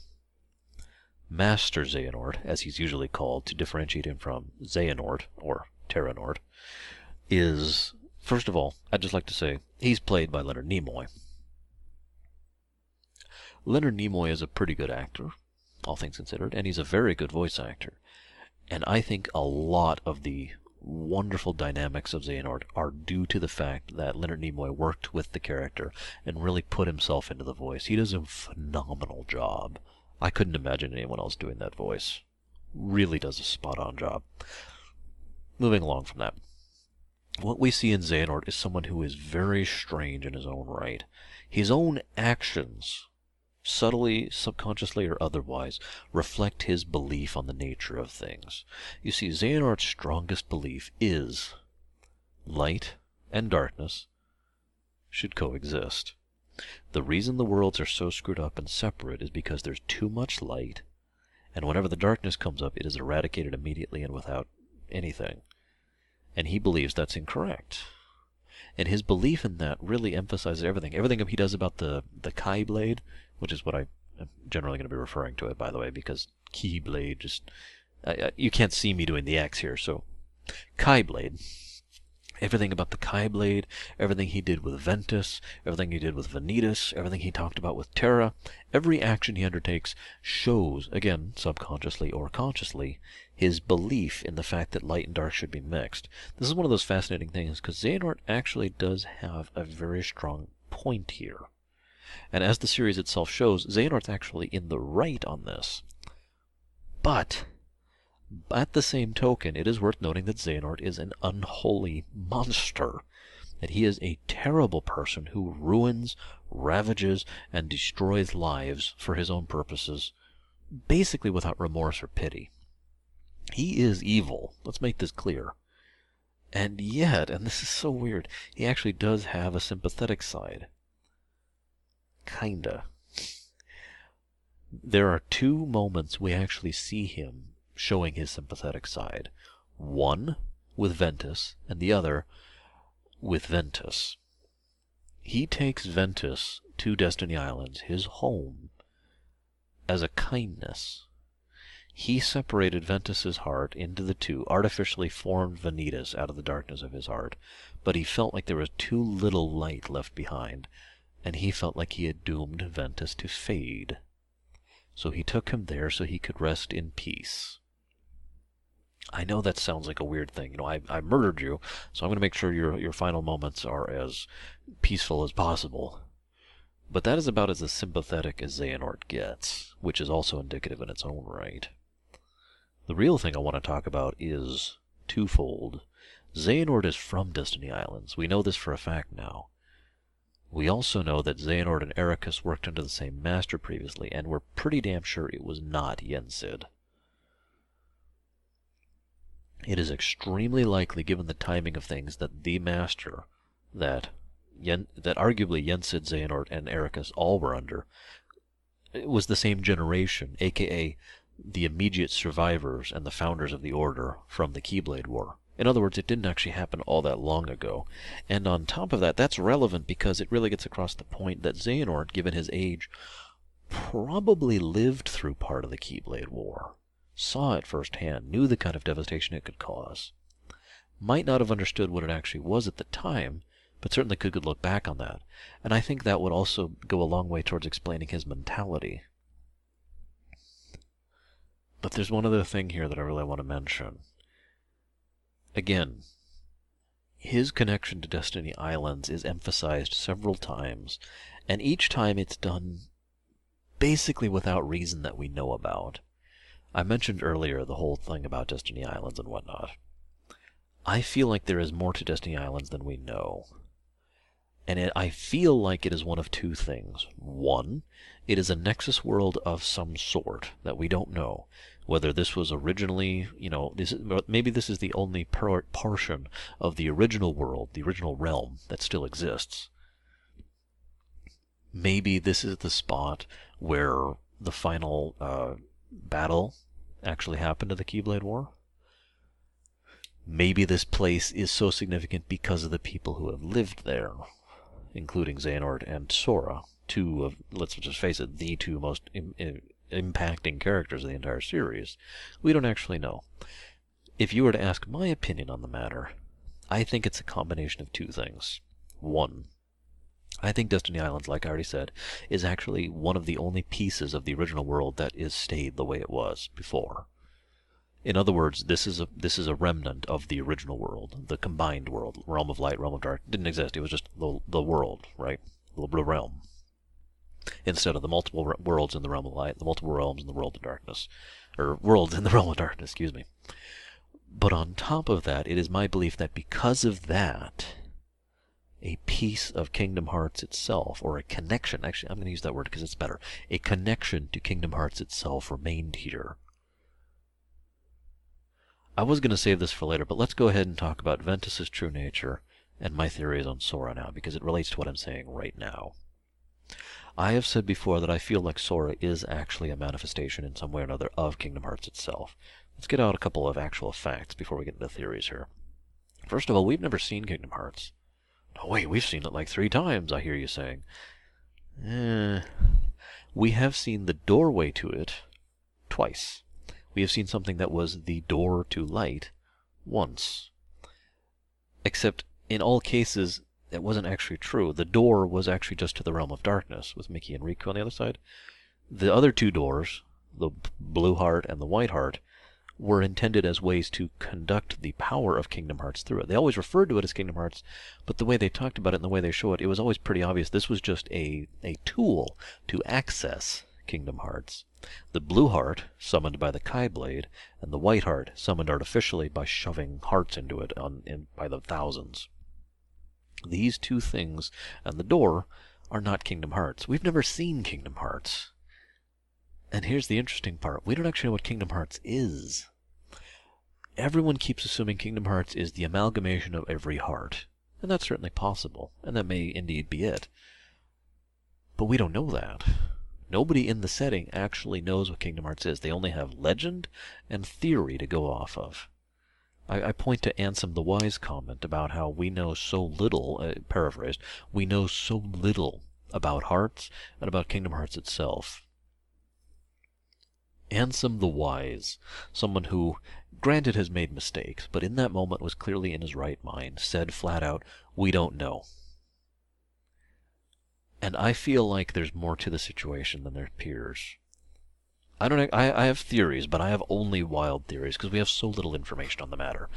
I don't actually know what Kingdom Hearts is either. But what I do think is that Sora is a direct manifestation of it. Sora was born with Ventus's heart. This is a hard thing to explain for me because I don't actually have the proper nouns or pronouns to explain this, so I'm going to try the best I can, okay? Ventus's heart was was split in two. All of the darkness was ripped out and created a whole new being, Vanitas. Ventus was left behind with absolutely no darkness in him, not a trace.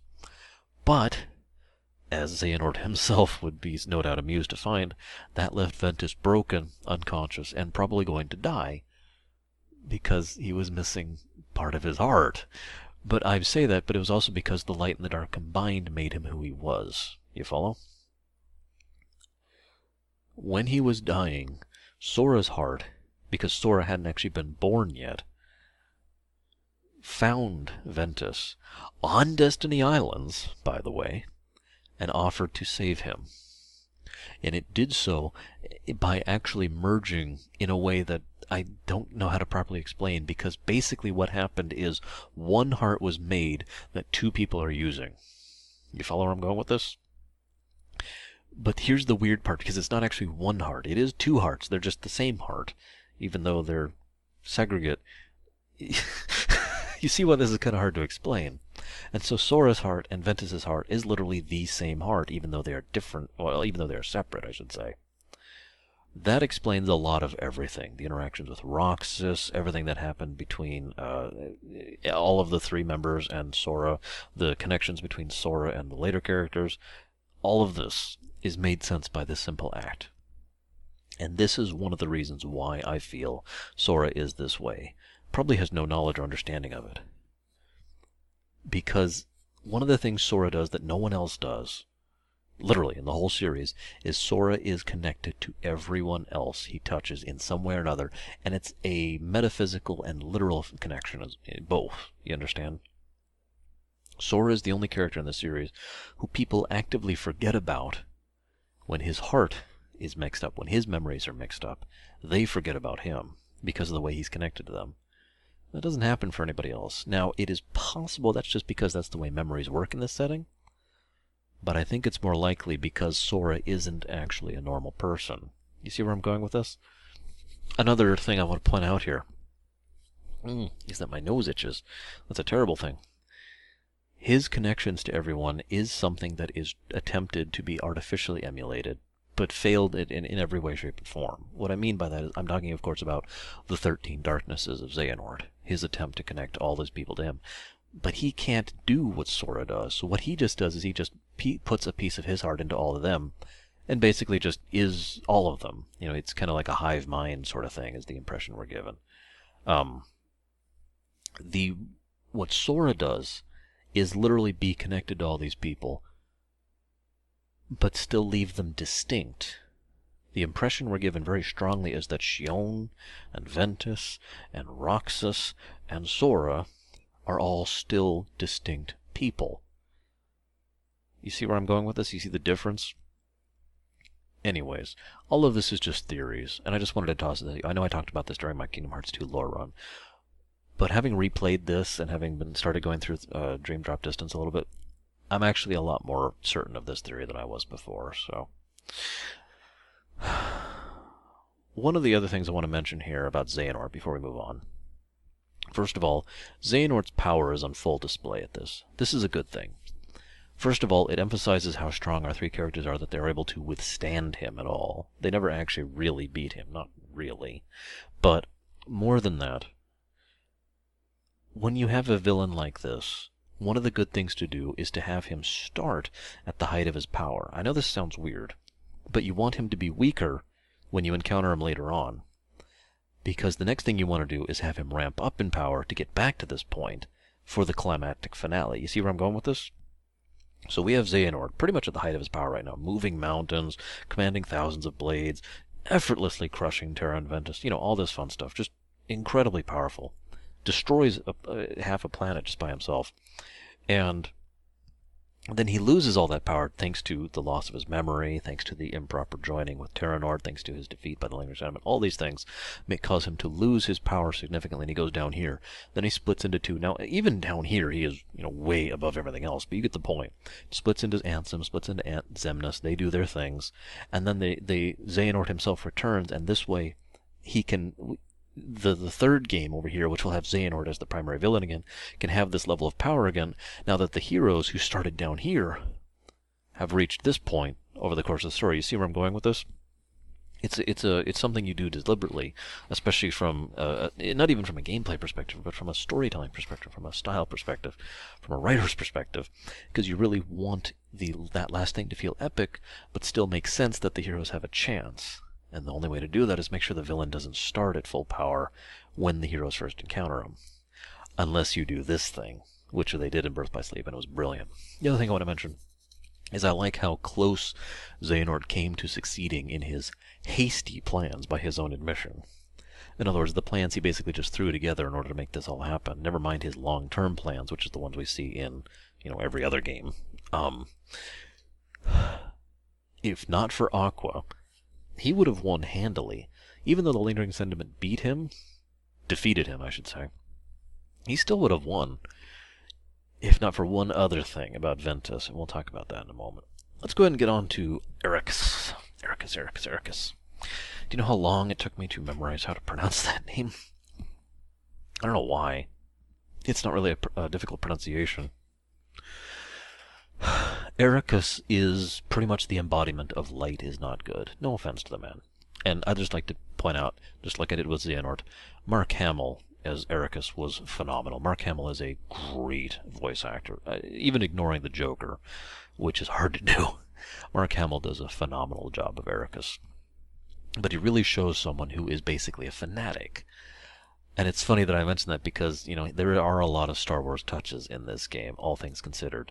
Uh, I'll talk about that in just more in detail in just a bit. But Eraqus is clearly a true believer in the cause. He is someone who really believes in the idea of light, all light, no darkness, light, no darkness, destroy the darkness, light. You, know, you see, you know, it's a very zealot kind of a thing. And it's interesting in its own right because while we see that Eraqus is a decent person who is wrong, we see Xehanort is an evil person who is right and it makes for an interesting contrast between the two characters. On top of that, I hate to point this out, because Xehanort is without question the villain here. But when we see the flashback where, he, where Xehanort is, agree, is going to go ahead and leave to pursue his experiment, he leaves kind of amicably. He tells Eraqus, I'm going to do this to try and remerge light and dark. And then I'm going to see what happens. You know, we're going to bring about the apocalypse, we're going to bring about the cataclysm, we're going to fix everything. Now, Eraqus rightly calls him out on that. But then Xehanort just turns to leave. It is Eraqus who attacks him first. It is Eraqus who tries who takes the aggression on him. It is Xehanort who then defeats him. Well, I shouldn't even say defeats him. He attacks him once, and then he turns to leave. I just feel like pointing that out because again, it's an interesting dichotomy between the two characters. I should, of course, also point out that it is Eraqus who rose his weapon against Ventus. And that, I think, more than anything else, that really speaks to the zealotry that Eraqus abides by. His idea that I have to kill this boy because I have no other choice in order to save everything. Right. Now, you can argue whether he was in the right or the wrong or not, but the fact that he was willing to do that at all, with so little apprehension really, really speaks to it. Especially given the fact that he goes through with this plan when Terra shows up to protect Ventus and calls him out on it. Instead, Eraqus decides to go ahead and just fight Terra. And then Terra curb stomps him. That's just interesting in its own right, because Terra, well, I'll talk about Terra's relative power later, especially with relation to Aqua and, you know, the other masters. But it is worth noting Terra is not actually a Keyblade master. He's just really strong. Which may sound familiar, actually, if you think about it. But anyways, I'm getting ahead of myself. So, let's talk about the thing I mentioned, the Star Wars connection, okay? Like I said, Birth by Sleep has a very strong connection. The whole series really does, but Birth by Sleep more than anything else has a very strong connection to what I call the golden age of Star Wars. When the light side wasn't good, the dark side wasn't bad. There was a great deal of characterization. There were some really good books coming out. You know, it, it was it was a good time, all things considered. Then it kind of went, and then it went, and it went, rough approximation. So during that period of time, this whole thing basically was being played out. Let me give you an example of what I'm talking about. One of the original ideas was the reason the Jedi Order had screwed up so badly and failed so miserably twice, actually, but we'll talk about the KOTOR 2 instance specifically, is because they had become so bound by their zealotry, by their ideal that light is good, and we cannot tolerate darkness even to a small extent. Even the tiniest amount is not tolerable. And then the Jedi Order died as a direct result of this. I mention this though because we get a lot of impressions of the, for lack of a better term, Keyblade order being in its final days as a result of this. Two masters, two, walking around the walking around the realms, and between them they have a grand total of three apprentices. Only one of which actually completes the mastery mark exam thing. You see where I'm going with this? You get the impression that from the, the thousands upon thousands upon thousands that were before, that after that they decided to bring things down a bit with the order, and then the masters who taught Xehanort and Eraqus and Yensid, or perhaps just master. You get where I'm going with this. It's it's it's it has a very distinct feeling of overreaction and the last gasps of what used to be something that was great, both at the same time. And again, a lot of obvious connotations with the Jedi. On top of that, we also have the the problem. And the problem is very simple. If you are telling someone something for your their whole life because you believe in it, but you are basically provably wrong throughout the course of the overall setting. You know, if you had a third person perspective, like, oh, I don't know, if you were watching a video game or whatever, and you could tell everything, you know they're wrong. They, of course, don't know this. They believe in the cause. But my point is that they are wrong. And so then the person they are teaching, who has been taught this their whole life, goes out and sees, well, no, this doesn't make sense. Well, this is a little bit different. Well, this is kind of a gray area. Well, this is wrong. You know, it messes with them. This is kind of the same thing that should have happened if it had been written properly to Anakin Skywalker. And this is exactly what happens to Terra and Ventus and Aqua throughout the course of this game. Hmm?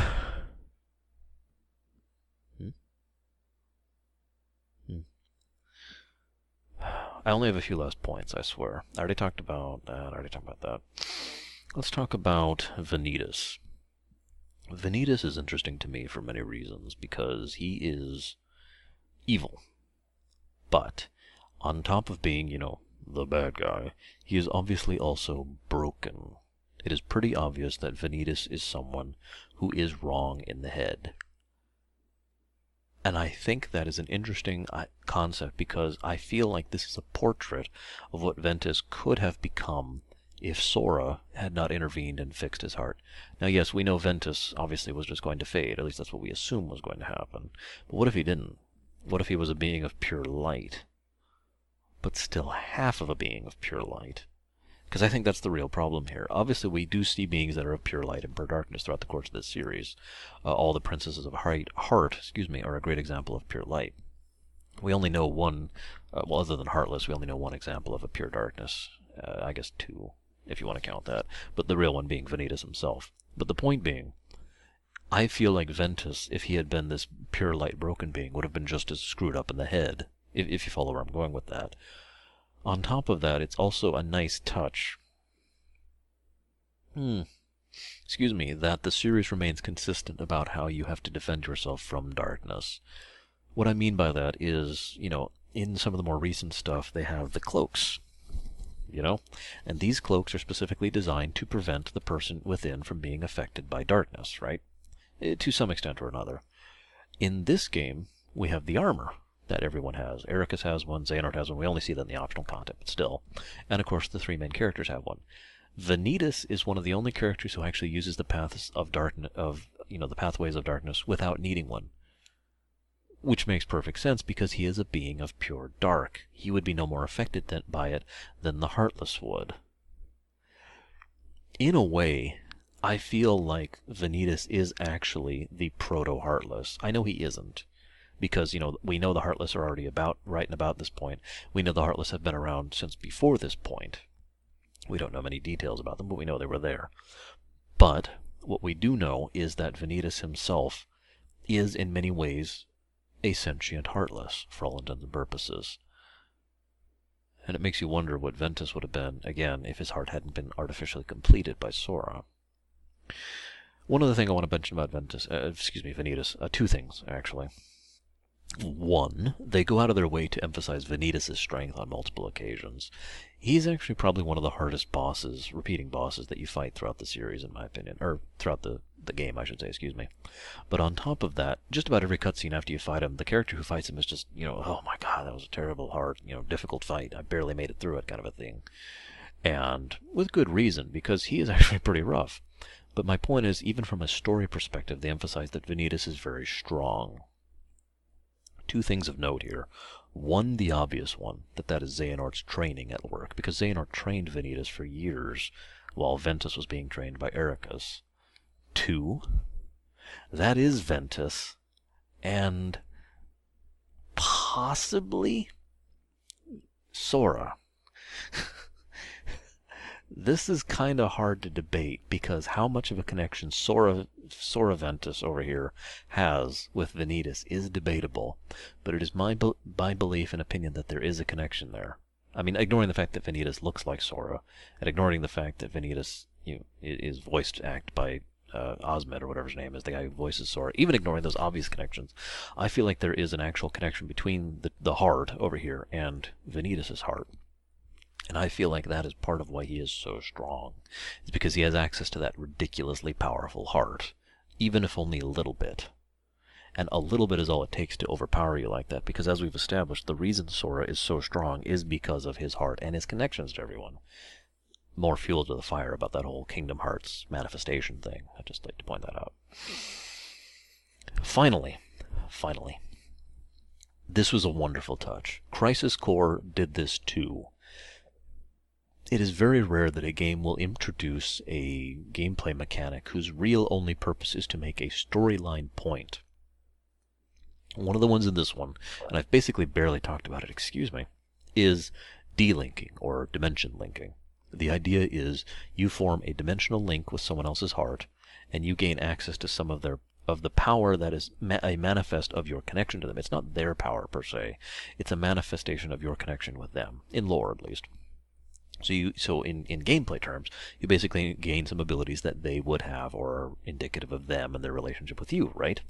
And you know, again, Terra forming the link with Maleficent was a good example of using that for storytelling purposes. But as you're fighting Vanitas as Ventus in your own, you know, in, in the the station area, the heart of the the, the, the heart in, within your heart, and then you shatter the heart Ventus forms a dimension link with Vanitas, gains all his powers, and uses them to destroy him. Utterly extinguishes Vanitas from within, while outside, uh, Aqua is defeating Ventus, or I'm sorry, defeating Vanitas from without. It's actually a wonderful, wonderful, awesome section tons of fun. It was very much a hell yes moment, and it was a wonderful usage of gameplay and story integration. I just had to share with you. okay, I talked about Sora's thing. This is where I actually made my note about Sora's true nature. Only a few things left to talk about, I swear. One last character I want to talk about, and then we get into theory crafting, okay? Braig probably my second favorite character in the series. Maybe third. Lea has kind of moved his way up lately. That's all I'm going to say about that if you haven't played Dream Drop Distance. Braig's awesome.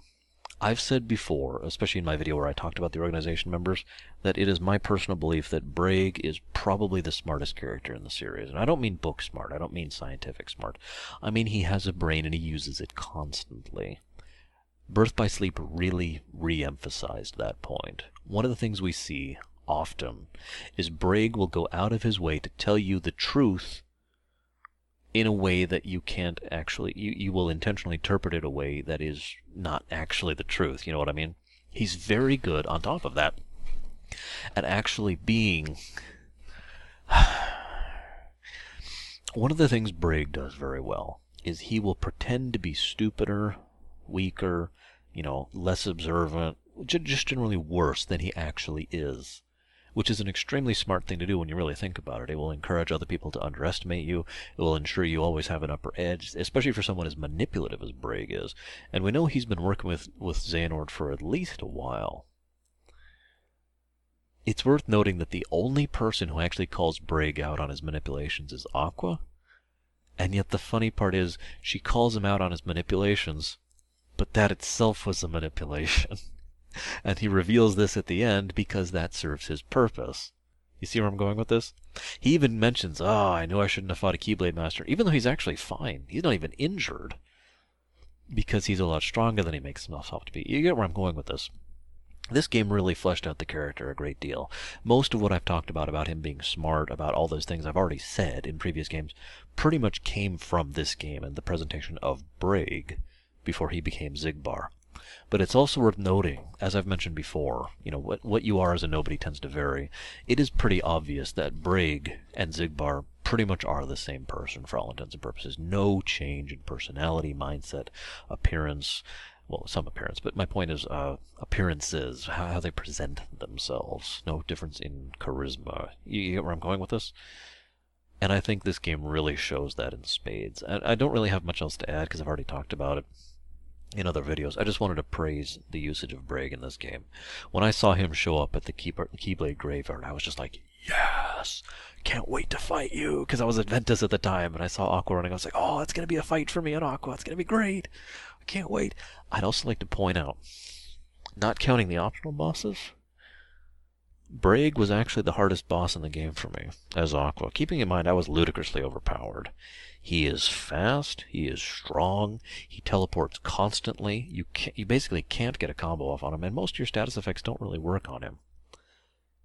He was a really well designed fight, and he really showed his chops in that fight. It was great. Alright. Let's talk about Xemnas. One of the things I have had a theory on for a long time is that the reason Xemnas is insane is because of Terra. Let me back up a second. If you really pay attention to Xemnas in his portrayal in Kingdom Hearts 2, and admittedly in Dream Drop Distance as well, he is pretty obviously insane. He is un he's not I mean most people when they think insane they think, you know, Joker or they think someone obvious. But no, he is just what I like to call the quietly broken insane. Someone who just isn't quite right.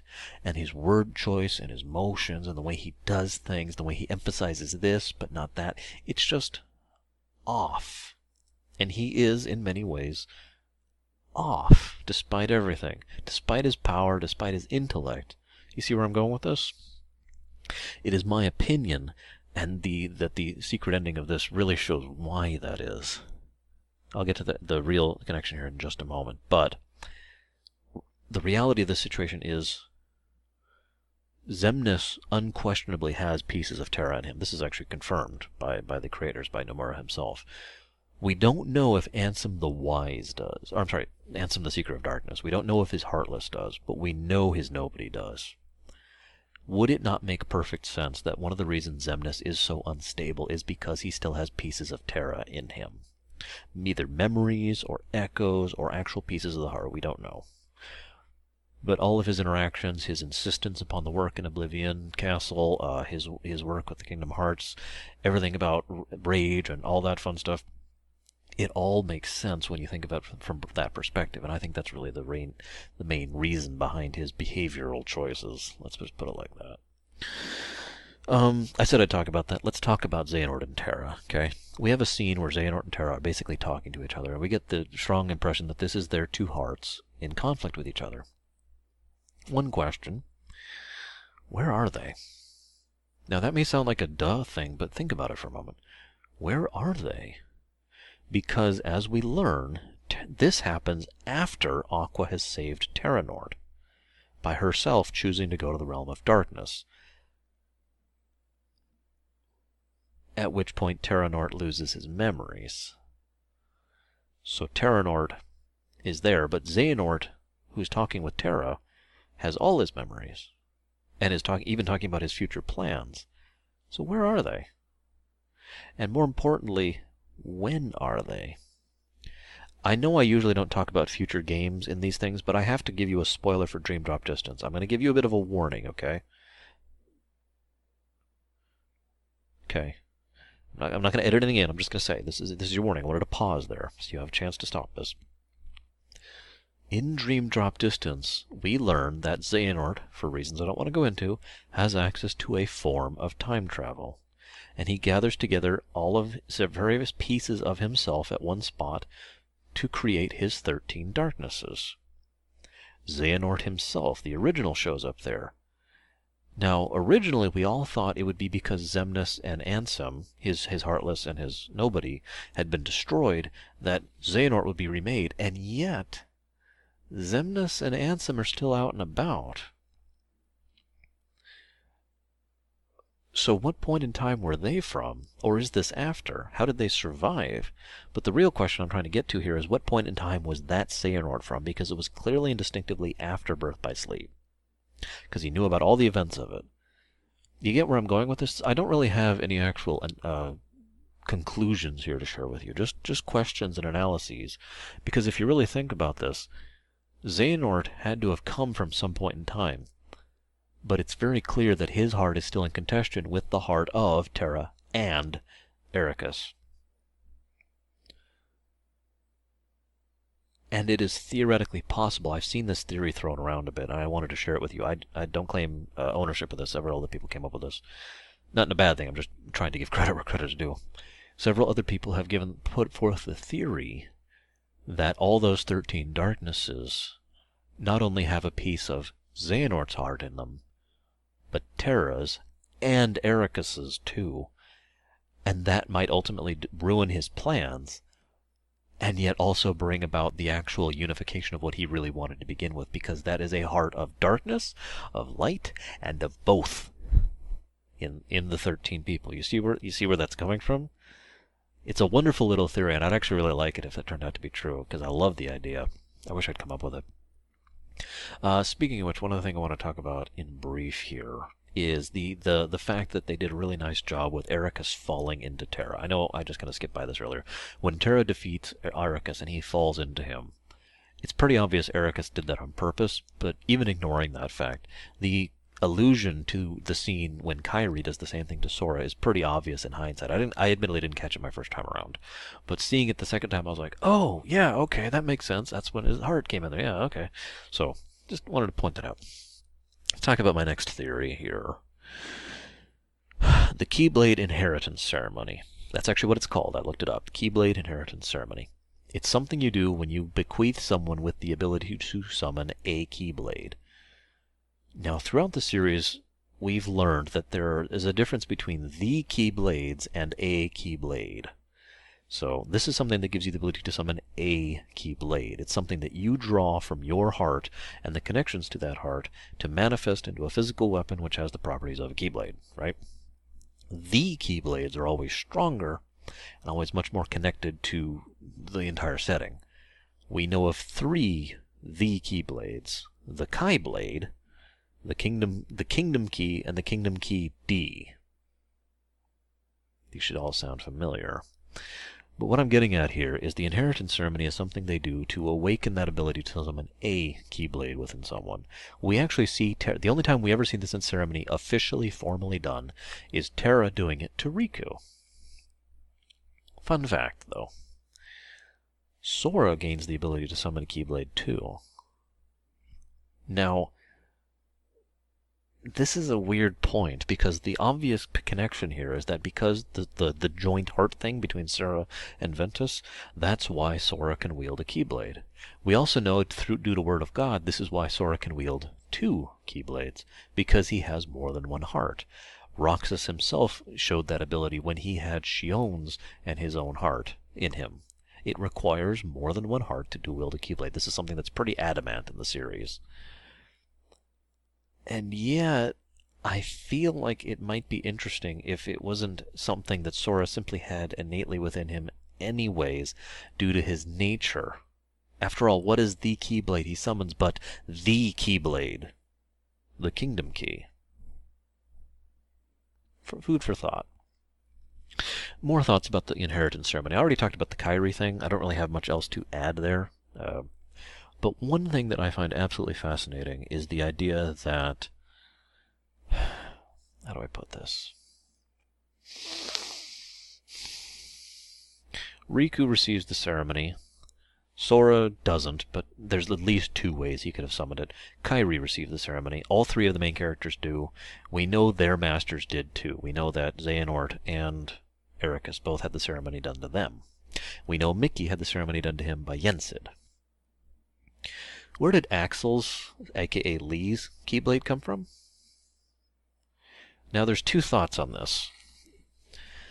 We do know for a fact that being a Keyblade Master is not required to perform the ceremony. We know this because Terra does it.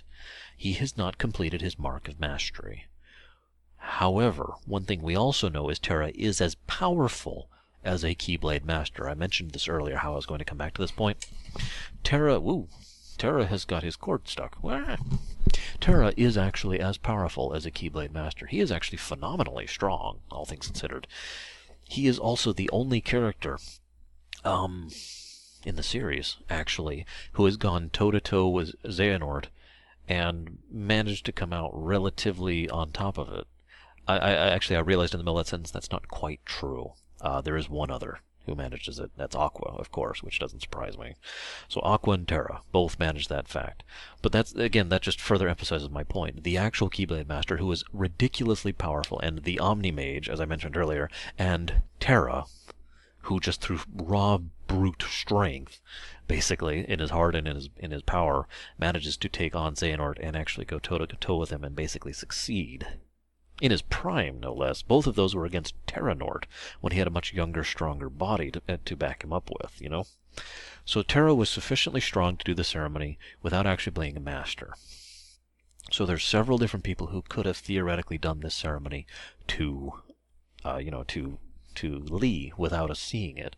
One obvious possibility, and almost stupidly obvious, is Yensid because we know for a fact that Yensid did the accelerated training with Lea in order to get him accustomed to this whole Keyblade thing, right? Even though he doesn't actually summon it till the end, we know he underwent that accelerated training. I think there's a few more interesting ways to interpret where he gets his Keyblade from, and I'm not going to toss out ideas because, frankly, I've got like five, and I don't want to cut this video on any longer. I'm, I'm basically at the end of my th thing here, but there's one last point I want to go into before I finish this off basically, I think it's extremely likely that Lea actually did have the ceremony done to him unintentionally. And if I were to guess where it happened, my biggest guess, if you really asked me to guess, I'd say it happened with Ventus. And ignoring the obvious joke of, you know, you and I are better friends than me and Isa here, I think his connection there through the ceremony and through the events of the, the brief but still extant events of Birth by Sleep explain why Lea, and later Axel, had such a strong connection to Sora and Roxas and Xion. Make sense? Or should I say, got it memorized? Let's get to my final point. This is another one of those theory things, like Sora is actually Kingdom Hearts manifested or avatared or whatever, that I only have a theory on, but it's actually become two theories now, the more I think about it. Both of those theories are basically something that is not proven and we won't find out until Kingdom Hearts 3 comes out. In a nutshell, who is the Ansem the Wise that we see throughout the games? Well, I should say throughout uh, Recom and throughout Kingdom Hearts 2. And who is the one we see at the end of the secret ending, at the end of Birth by Sleep? The obvious answer is they are the same one it is not unreasonable to assume that the destruction of the artificial kingdom of hearts shot Ansem the Wise into the realm of darkness and left him there abandoned. Couple of questions, though. One, why did his memory get muddled? It wasn't erased. He still has a bit of his memory. He still remembers Sora's name, for that matter. But obviously his memory is muddled. Point two. This is actually kind of important. He's got a cloak. Where did he get a cloak? How did he make one with nothing to make it with? Point three. He doesn't. The one in the realm of darkness at the end of Birth by Sleep doesn't actually quite act like Ansem the Wise. Now, this all of this can be explained as him being the same guy. It really can. It's not unreasonable to assume that. But my two theories are that they are different. And the way that these branches like this, theory one, this is the one I hold I've held for some time. When D's, when Ansem the Wise was in the realm of darkness, banished there by his apprentices, by Xemnas, or by, you know, Xehanort, I believe that when he decided to make the decision to accept the darkness, to embrace it, he did the same thing his counterpart did. We know that Z- Ansem, aka Xehanort, embraced the darkness willingly and knowingly, and as a result, split, but his Heartless retained his personality and his mindset and his memory, didn't become a mindless beast of instinct like most Heartless do. And then, of course, Xemnas went off to do his own thing. We know this is the one. Well, this is one of like three instances ever of a Heartless retaining any sense of its own, uh, previous self. I think it's actually two instances now that I'm thinking about it. Would it not make sense that when Ansem the Wise did that, he similarly split? It would also be kind of ironically uh, appropriate when you think about it from a thematic perspective. That Ansem the fake, you know, the seeker of darkness, and Ansem the wise both decided, for completely opposite reasons, and because of each other in many ways, to accept the darkness and split as a result of that. And so the Ansem we see is either the heartless or the nobody. But if I were to put a guess on it, I'd say it was the heartless. I'd say that Ansem we've seen in Chain of Memories, that we read about in his reports, and that we see in Kingdom Hearts 2 was his Heartless. That was probably eradicated by the by the, the destruction of the artificial Kingdom Hearts. Also, there's two reasons why I think that makes sense. Number one, well, I mean, it, it just, I actually can't explain it. I have one point to really explain it, my favorite. It makes more sense to me in my head, would be my second point. But I know that doesn't really fit. But, and as a writer, that's what I would do. But there is one very strong reason why I would do that as a writer, and that's because, as we know, if a Heartless is destroyed and then a Nobody is destroyed, they are reconstituted. This happens in Dream Drop Distance for the first time, but it happens to like six or seven people. This is why we have Lea back. This is why we have Xehanort back. You know, this is why all these things are happening. So if you're going to destroy either the Heartless or the Nobody of Ansem the Wise first, I would probably destroy the Heartless first to leave that possibility. See where I'm going with this? The and of course I could point out that the Ansem the Wise in the in the Realm of Darkness has the Nobody code, which actually Xehanort originally came up with, so whatever. But, you know, it, he does have the cloak, which, even ignoring any literal connotations, has the thematic connotations of most people associate this with the nobodies and with good reason. On top of that, we see what it's like to have a nobody who doesn't have constant stimuli helping them. Roxas and Xion both we see firsthand. It's very heavily hinted that every nobody goes through this. But we see these two firsthand as they go through the adjustment period and basically form a personality, because they didn't really have one when they were first made. But both of those happened because of constant work and effort on the part of the organization members who were not only interested in that, but they had a few people who were actually interested in them, Axel especially. What would happen if that nobody was left to just flounder for years and years, or however long it actually is? We know it's a bare minimum of a year and a half to two years. Bare minimum. How, what would happen to a nobody who was like that? Wouldn't they act a little bit differently? Wouldn't their memories be a little muddled? Wouldn't they be kind of disconnected in their organization? Now, of course, here's something that you could point out immediately. How does he remember any of the events of Kingdom Hearts 2? Because he remembers Sora, and he remembers that he put the data in him. Actually, that's pretty easily explainable too. Because we have a very strong hint, not confirmed, that Xemnas, when Ansem, the Seeker of the Darkness, the, the Heartless, was destroyed, Xemnas regained a fair decent portion of his memories and his experiences from that gathering. That's admittedly stretching it just a little bit, but it wouldn't surprise me that he got that our good friend Ansem the Wise is nobody, got some of the memories of his heartless self in the process. And of course, you could always argue that the two are connected because that's true too. You know, the heart, the, the, the nobody and their other have always been connected throughout the whole series. So there's also that side of things. You know, Sora crying at things he's never experienced just comes to mind immediately, but you get my point. Long story short, that's my main theory about that. I'll go and tell you the second theory just for the sake of completion. The second theory is actually much simpler and more obvious. That the split still happened, but much later. The destruction of the kingdom of the artificial Kingdom Hearts is actually what causes the split, and the Ansem the Wise we see in Dream, you know, at the end in the secret ending after the events of Kingdom Hearts 2, is either the Nobody or the Heartless. It doesn't even matter. It could he could actually even be a lingering sentiment, which is something that also happens.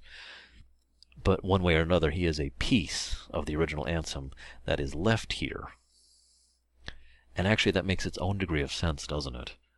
What if what he, what if he did when he originally looked into the darkness in the realm of darkness he left a piece of himself behind but it wasn't a whole being like, you know, Vanitas or a nobody or anything like that. It was just a piece of himself, a piece of his soul, if you will. And then he goes off and does all these things and and then fragments of that go back to that piece and reconstitute into what is left of him. Basically an echo of the original Ansem the Wise it would also be interesting to see that from a perspective of a writer, because that way you don't you're not quite copping out and saying that Ansem the Wise survived the big dramatic explosion, but at the same time you can still have the character present and have a significant uh, impact on the story because it's effectively a new character. You see where I'm going with this? I think both of these are pretty likely, all things considered. It would be nice to see them come true. They probably won't, but I just wanted to give you guys some food for thought. So that's it. My throat hurts like crazy. I've talked for I don't even know how long. How long are we talking here? Oh my goodness, this is the longest video I've done in a while. I do genuinely hope it's been worth the wait. I apologize, and hopefully this will never be a wait like uh, never be a wait like this again. As I mentioned, I've already started playing through Dream Drop Distance again, so that I can pretty much get started on it immediately. I've got a few more videos I'm going to push out first, but either way, I've had a lot of fun, and I hope to keep having it with you.